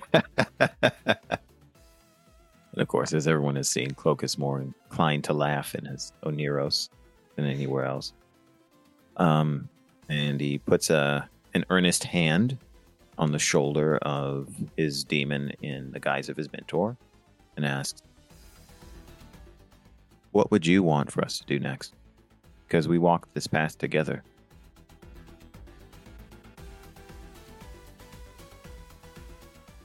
Truthfully, should show the coven who you really are and stop hiding behind a mask. Hmm. Legba is truer to you than Cloak is, as far as they've Yeah. seen. Well, Legba is truer to me than Cloak is. And it's usually the other way around, isn't it? For many. Isabel is more herself than Petrichor. Petrichor is a part of her, the power of her, but not all of her.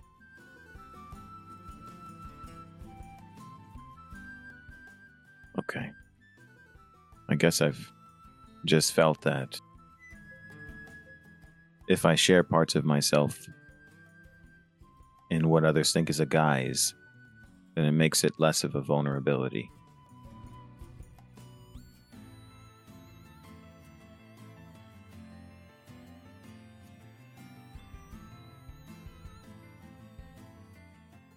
Something, something. The hedgehog's dilemma.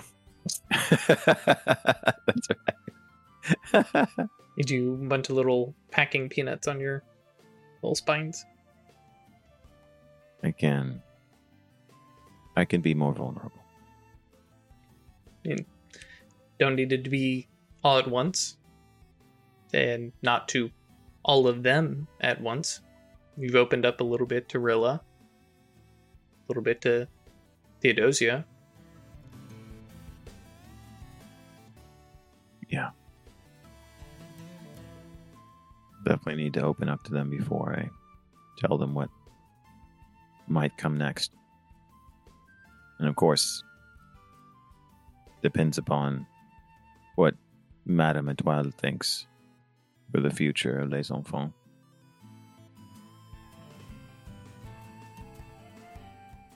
But I think we could do this. I think we could give people a chance to be heroes.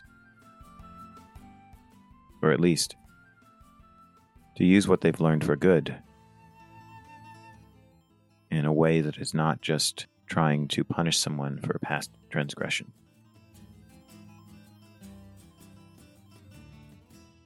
Hmm. I mean, the entire town. even if it's just playing to their vanity and vices.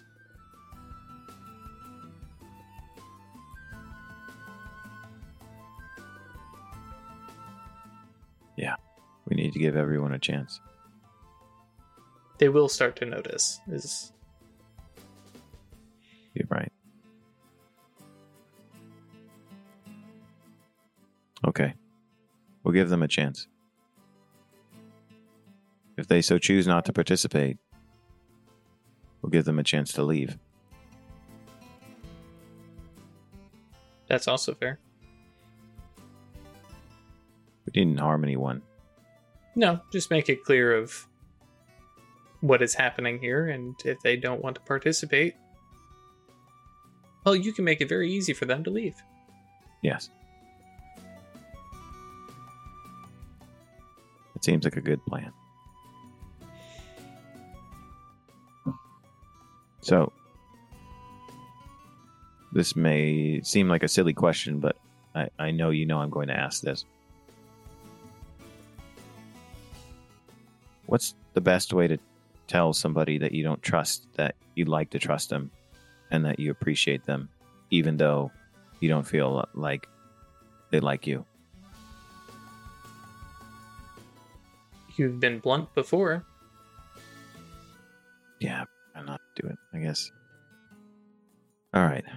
I think I'll just speak from the heart and not hide behind the bluntness, the forthrightness. Mm-hmm. Lean into my virtue and not my vice. Also, usually better.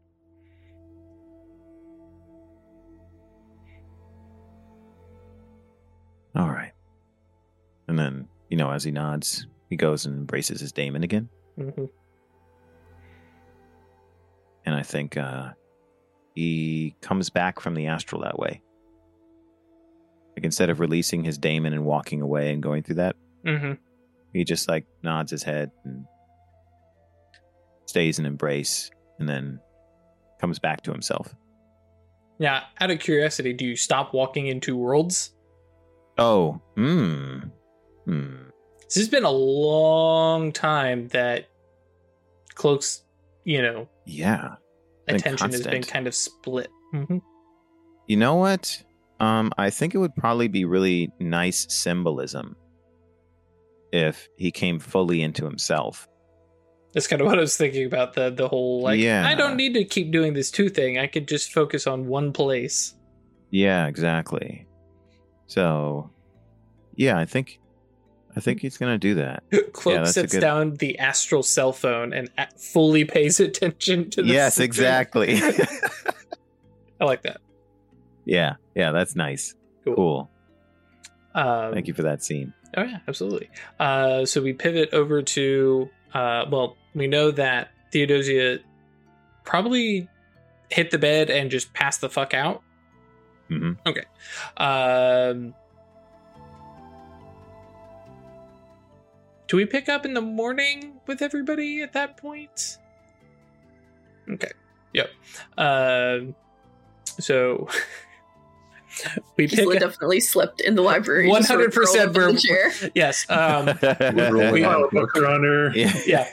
we we pick up with a uh, automaton, one of the clockworks, um, arriving in the library, placing a surprisingly cool hand on your shoulder and gently shaking, um, and then gesturing towards a bathtub that has steam coming out of it and a change of the exact same clothes beside um and in then the just library.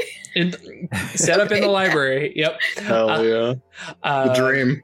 yeah don't even have to yeah um and then um i imagine this particular um clockwork you know figure has a more feminine cast to it you know um potentially like does all the like maid kind of stuff helping you undress and stuff like that um the rest of you uh find that there is an adjoining well actually probably because the idea of an adjoining room for a bath probably isn't really a thing at the time so yeah Well, all of you- library is things that are really sensitive to humidity. So, Oh yeah, no, no. I, I just mean specifically in your rooms.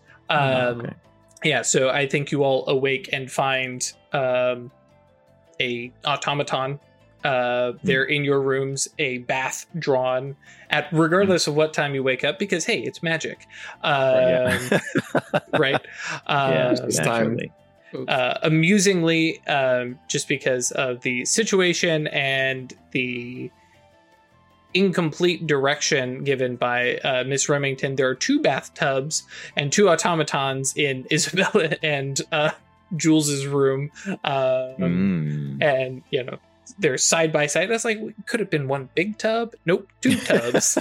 um, and so yeah, you, you all are given basically a chance to you know cleanse yourselves um, and Mhm. like I said, the exact copies of clothes and down to like oh yeah that patch that I put on it you know months ago also there. Mhm.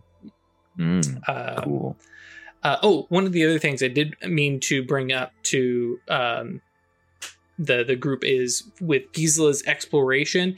This is other than the library seeming like overly large, everything else. This feels like one hundred percent a house. Um, so there less of the like platonic supernal idea of a home that was put together, and Right, more of this was a house that Sure. was Oh, wow. shunted into the into this chantry. Yeah. Oh, Um, cool. yeah. I built a Uh, house into my whole into my soul. Yeah. Which actually is legitimately how chantries are made.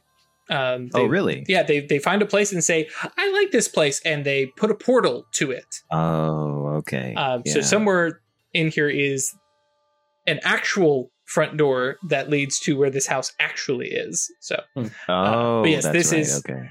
I gotta hide that stuff. mhm. That's right. But yeah. Oh, yeah, that's right. but yeah, this is right. and that's why it does feel lived in. Everything that's in here, and you know the gardens and everything. There's some tweaks, but yeah, this is the this is a house. So, but you all have a chance to refresh yourselves, clean up, um, and yeah, there is food awaiting you all in a formal dining room, uh, Mhm. laid out. Miss Remington is there. Uh, she has no plate. She has no need to eat. Um, and there are you know, what about the joy of it? uh, that probably was a couple lifetimes ago, and now she's like, you know what? to I quote, gotta say, she's not selling me on this existence. it's the way she lives it, right? Um, and to quote Ralph, no more poop class. Like, you know what? I, I don't need to, I don't need to eat anymore. I don't need to handle do all that. Um, you know, with a little bit of life magic, I can legit. just you know handle you know all those you know needs. But yeah, food is Speaking of which, Mhm. um, Isabel makes sure that she and Jules are rested and fed gotcha. because I think they have a conversation about absolutely not like trusting this woman and like Mhm.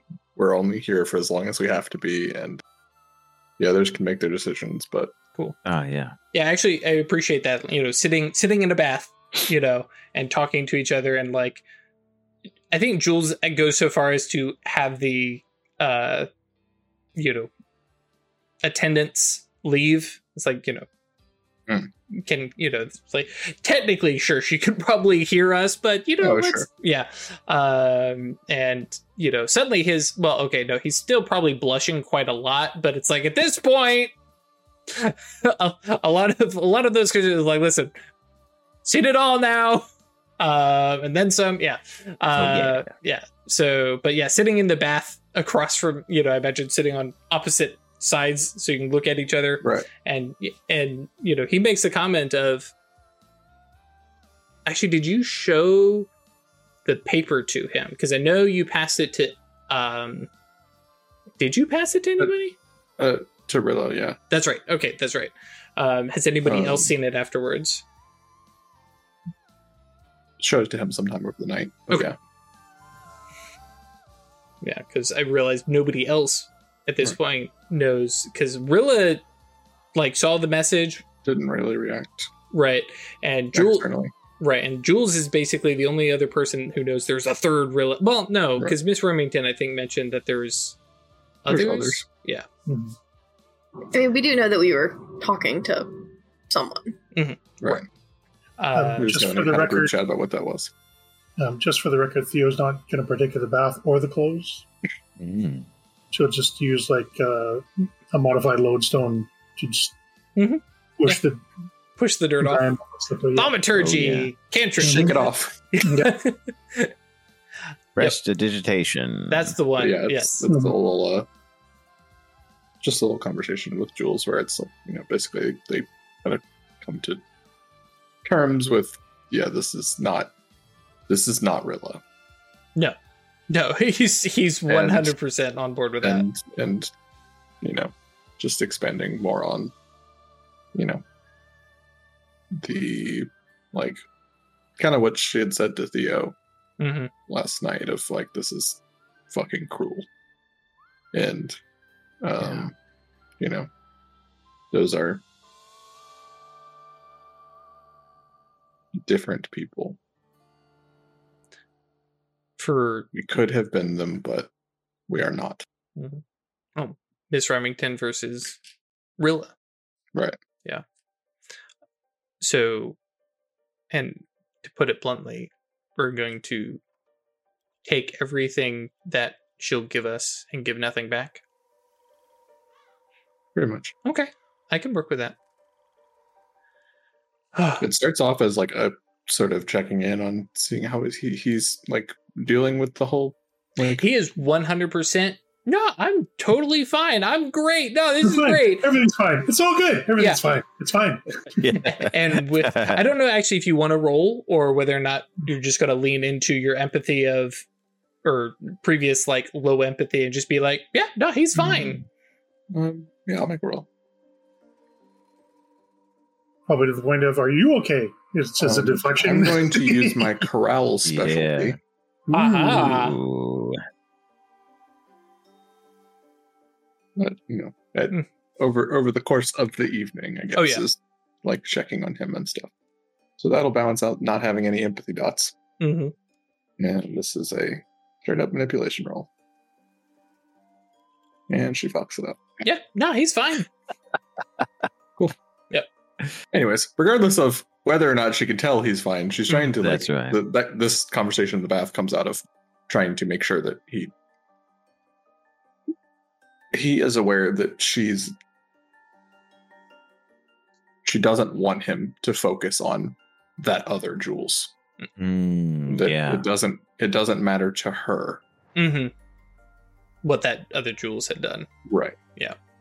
Which yeah, no, he and doesn't again, seem bothered continues about it too. continues the like she's just not good at hmm like she's good at inciting Thoughts emotions, and emotions, yeah. but but not maybe meeting where people are coming Mhm. from. Right? Yeah, yeah. So yeah, from her perspective, no, he he seems to get that Great. message. Glad And, we're on the same page, team. Team us. yep, Great Uh, work. So uh, Good game. High five. it's not quite how you do a good game. Nope. um, which uh, that plus Theo's comment about not taking stuff. Um, everybody, you know, attendants and stuff like that direct you down to the dining room, Right. um, and just to kind of set the tone. Um, you know, Miss Remington is there, and you know, you all kind of make your way in. Is anybody not eating, or you know, just kind of to have the idea of the levels of animosity, for lack of a better term, being given to Miss Remington. Hmm. I would not describe it as animosity. Mhm. I would describe it as we're good. At least the two of us. Right, and eating away, I imagine, Hmm? or not eating. Not eating. Okay, cool. When when does Theo come in? Does she come in before Cloak or after? Leave that up to Craig. Um, I think Theo's sort of anxious to get out of there, so she'd probably be down there before. Okay.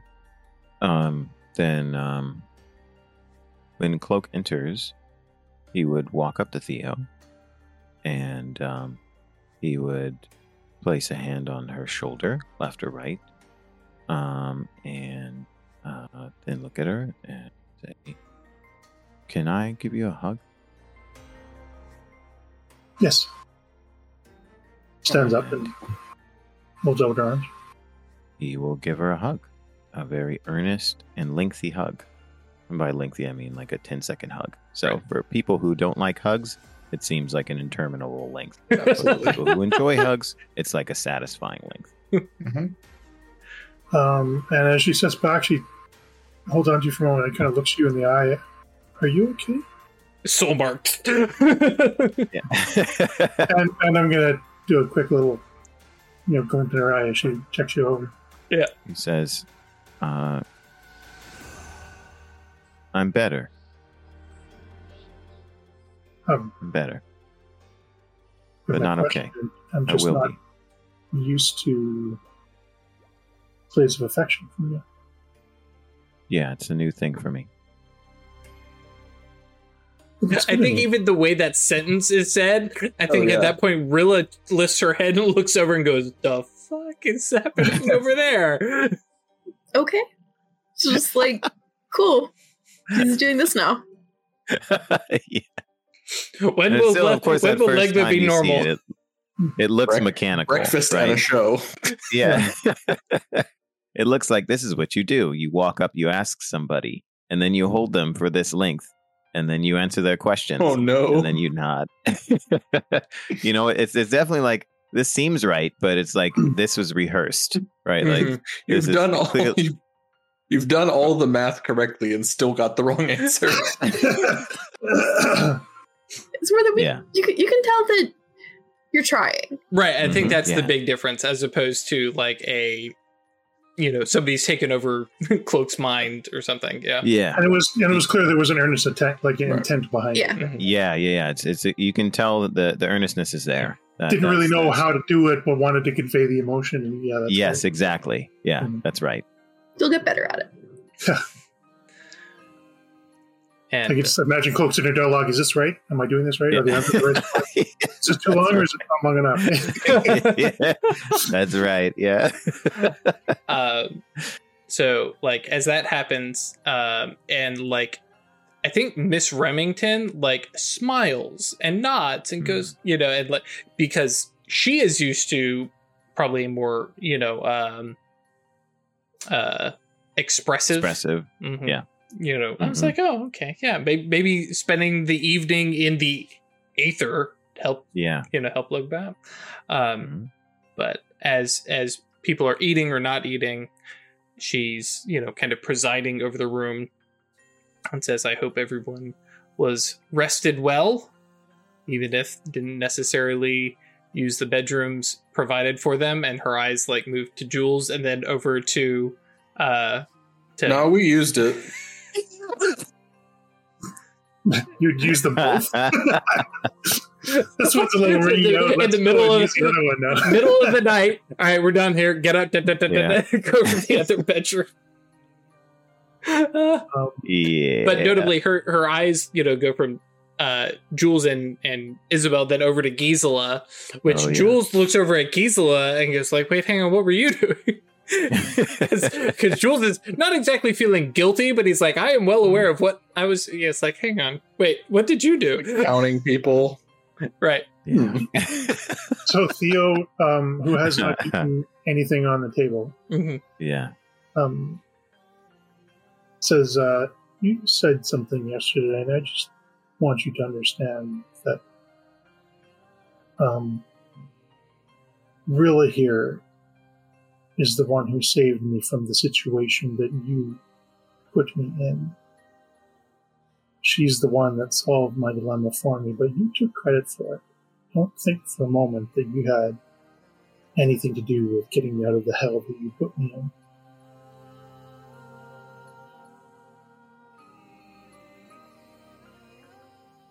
she nods her head says if that's what you would like to think Just so we're clear. Oh, Isabel's gonna cast a little spell to rest up Theo and have her Have the benefits of a of nice hearty meal.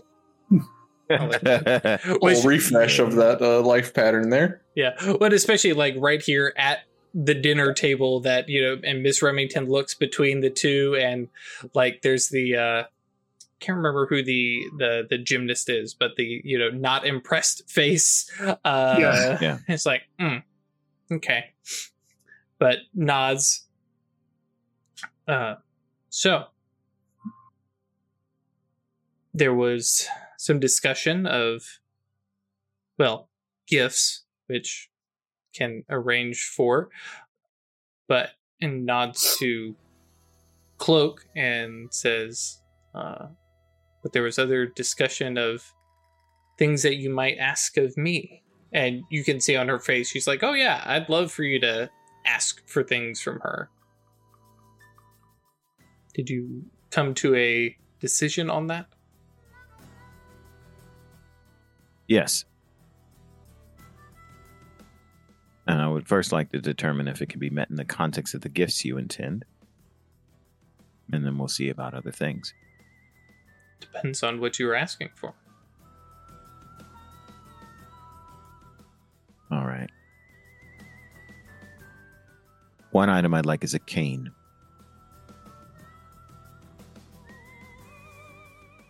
A cane? Yes. To certain specifications. That can be easily arranged. Even if it's magical. Well, that would depend on the specifications.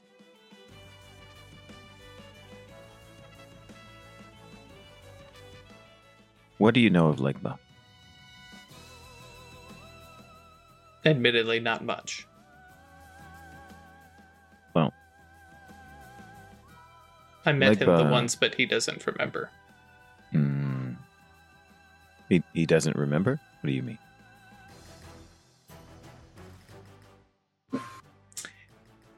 You mean he's Legba. alive? Does not remember meeting me.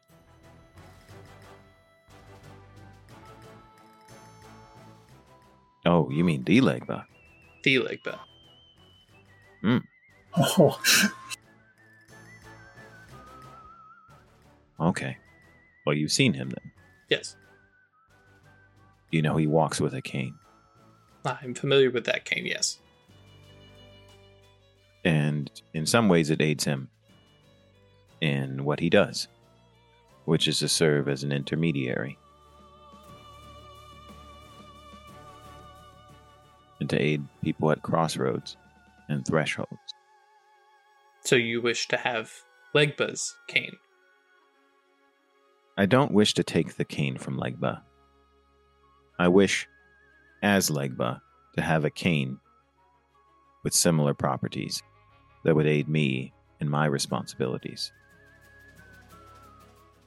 This can be arranged. All right.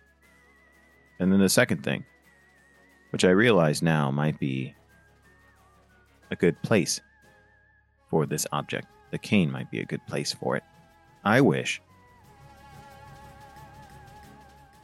more than anything, every day since I awakened, to talk to my mentor, to walk with him, to show him what I've learned.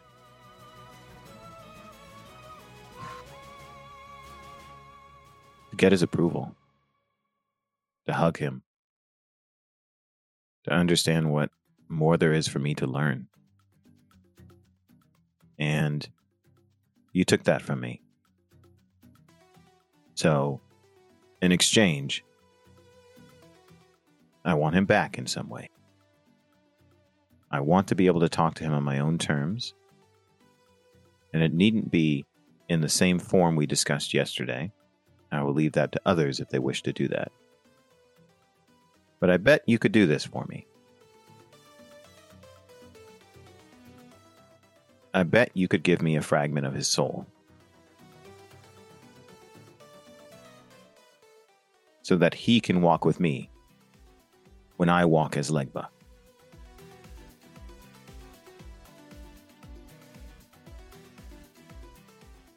I believe. I can see how that. Yes.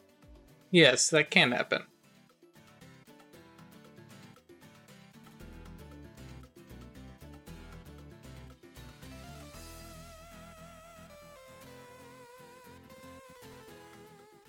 And I will pause my requests for now. Thank you. Do you find some books? Oh, go ahead. You have acted upon our lives as though we were toys and dolls, dressed us and made us act in ways that you wish. So, what place does a doll have to ask for a different accessory? You have acted as you have seen fit. You will give me something that you see fit and I will either enjoy it, use it, or destroy it at my whim once I am done with you. Miss Remington actually looks hurt. Uh, and- Bitch. yeah. well, Um, good for her. right. Um, she she shakes her head and says, "No." Well, to the f- first part, the former. The latter, we can arrange. I have not manipulated your lives as much as you think I have.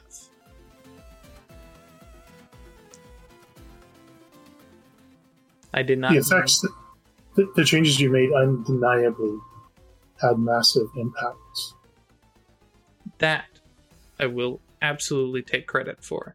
I, There is no difference then. I certainly concede that it was probably very little effort on your part, but the Oh. impacts were significant.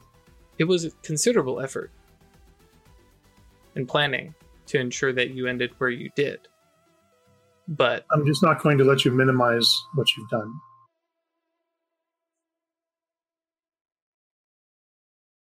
she kind of leans back, Hmm. says, I did my very level best to bring you all together, to support me. Well, as you've made clear, to support Rilla.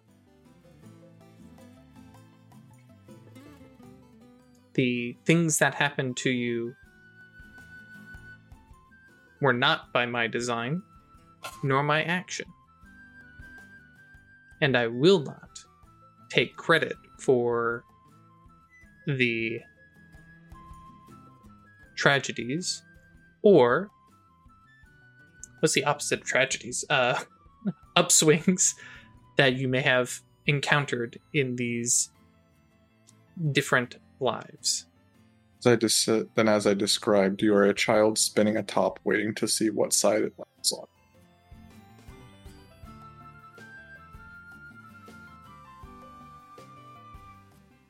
Uh, these recriminations are really getting us nowhere. It's clear how we feel, and it's clear how you feel.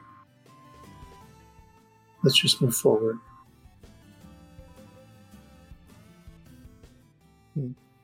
Just take what you can from her.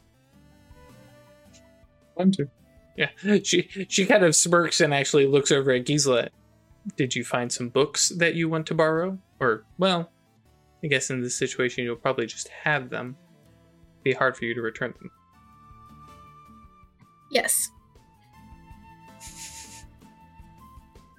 That can be arranged. Did also have an idea. I don't know how. Something that could help with the the shielding spell that I have on Rilla. I guess at this point I probably would have dropped it because we're. hmm I feel that this is safe. Um, something that let me do that more easily, or for more people. Like I want to. I need to write it up and see like what it would actually entail, but like being able to ward more people so that I'm not just having to cast it constantly, right? Mm-hmm. She smiles. She's yeah, that's A little shielding bauble. It's quite noble of you and um, considerably less self centered than uh, I knew you to be. It's very odd. But yes, no, that's something that's fairly easy to engineer.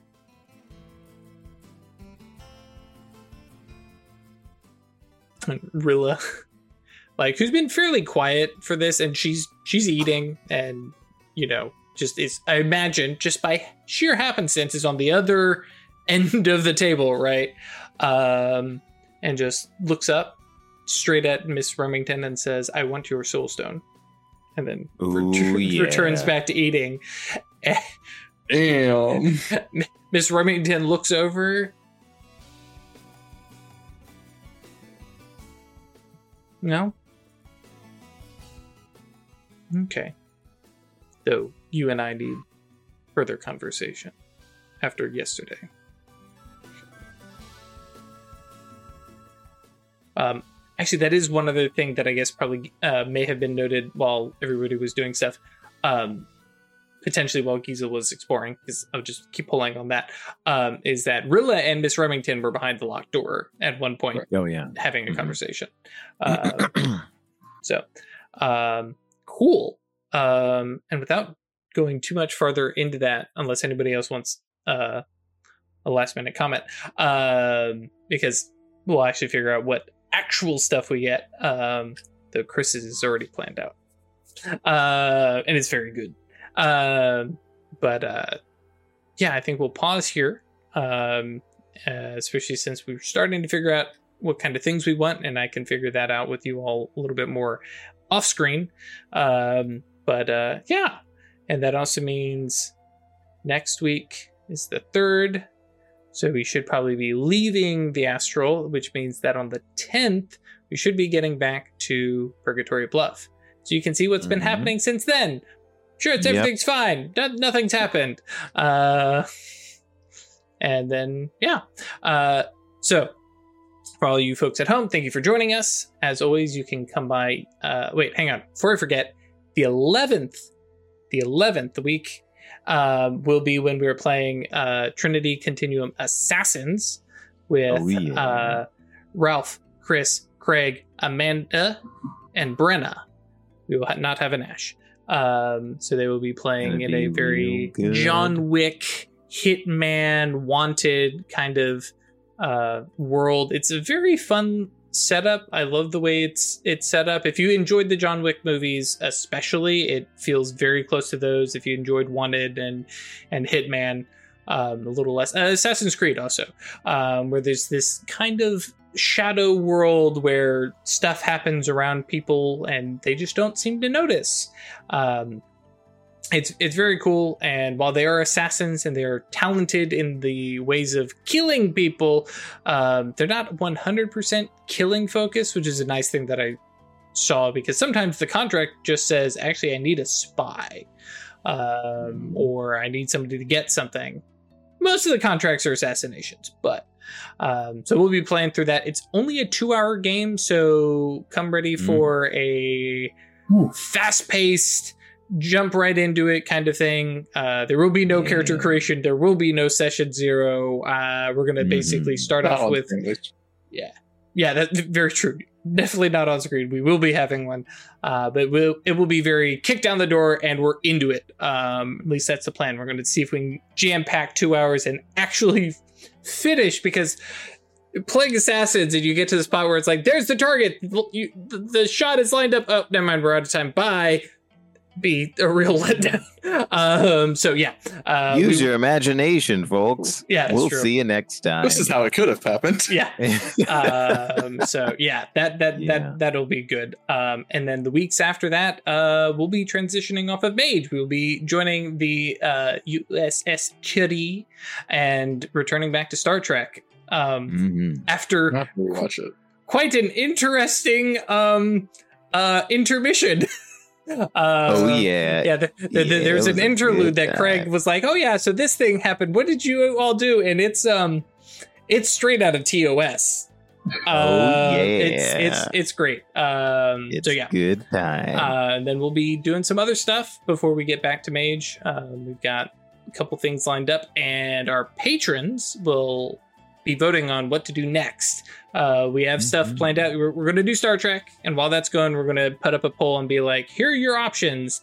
Pick one," and that'll be the next one we do. And then we'll have the runner-ups, and we'll do that, and then we'll finally get around back to Mage whenever I feel like I'm actually prepped and ready to get back to these ridiculous shenanigans. um, as always, if you want to uh, support us, that's patreon.com slash occultist anonymous or www.staylucky.club. Support us monetarily. Um, and just to put it out there, a dollar a month is like a thousand percent more than we get from ad revenue or anything like that off of YouTube or Twitch or anything like that. So if you want to support us and you're like, oh, it's not going to go very far, a dollar a month is massively different. And if nothing else, you get to put your name on the list and It's very appreciated. And it is very At appreciated. any dollar amount. Grateful. Um, and then, uh, oh yeah, if you want to join us and join the conversation, hang out with us, stuff like that, uh, that's www.yeetinto.space and come join our Discord. It's a great place to hang out. Um, we we even occasionally are visited by the cryptid Dave B, uh, as the the previous uh, line direct, uh, line developer for Mage. So occasionally, if you or don't at him because I will we will have problems. Don't do that. But uh, occasionally you may start a discussion and suddenly Dave B shows up and says, "Well," and provide Yep. some insight, which is man on the sea and the, the abyss. yeah, uh, it's very interesting. Um, but and of course we want to hear about your shows. Well, your, yeah, your shows. If you've got something, yeah.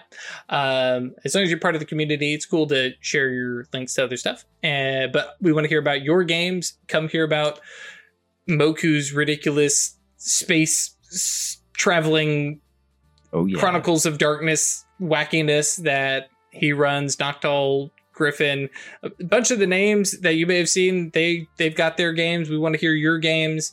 It is a okay to come by and like brag about stuff, even if you're not doing a big full write up. You can be like, hey, the other night this happened and it was really cool. Uh, bring a screenshot of your like giant die pool that got one success, Chris, uh, or uh, that kind of stuff. We we appreciate it. It's fun.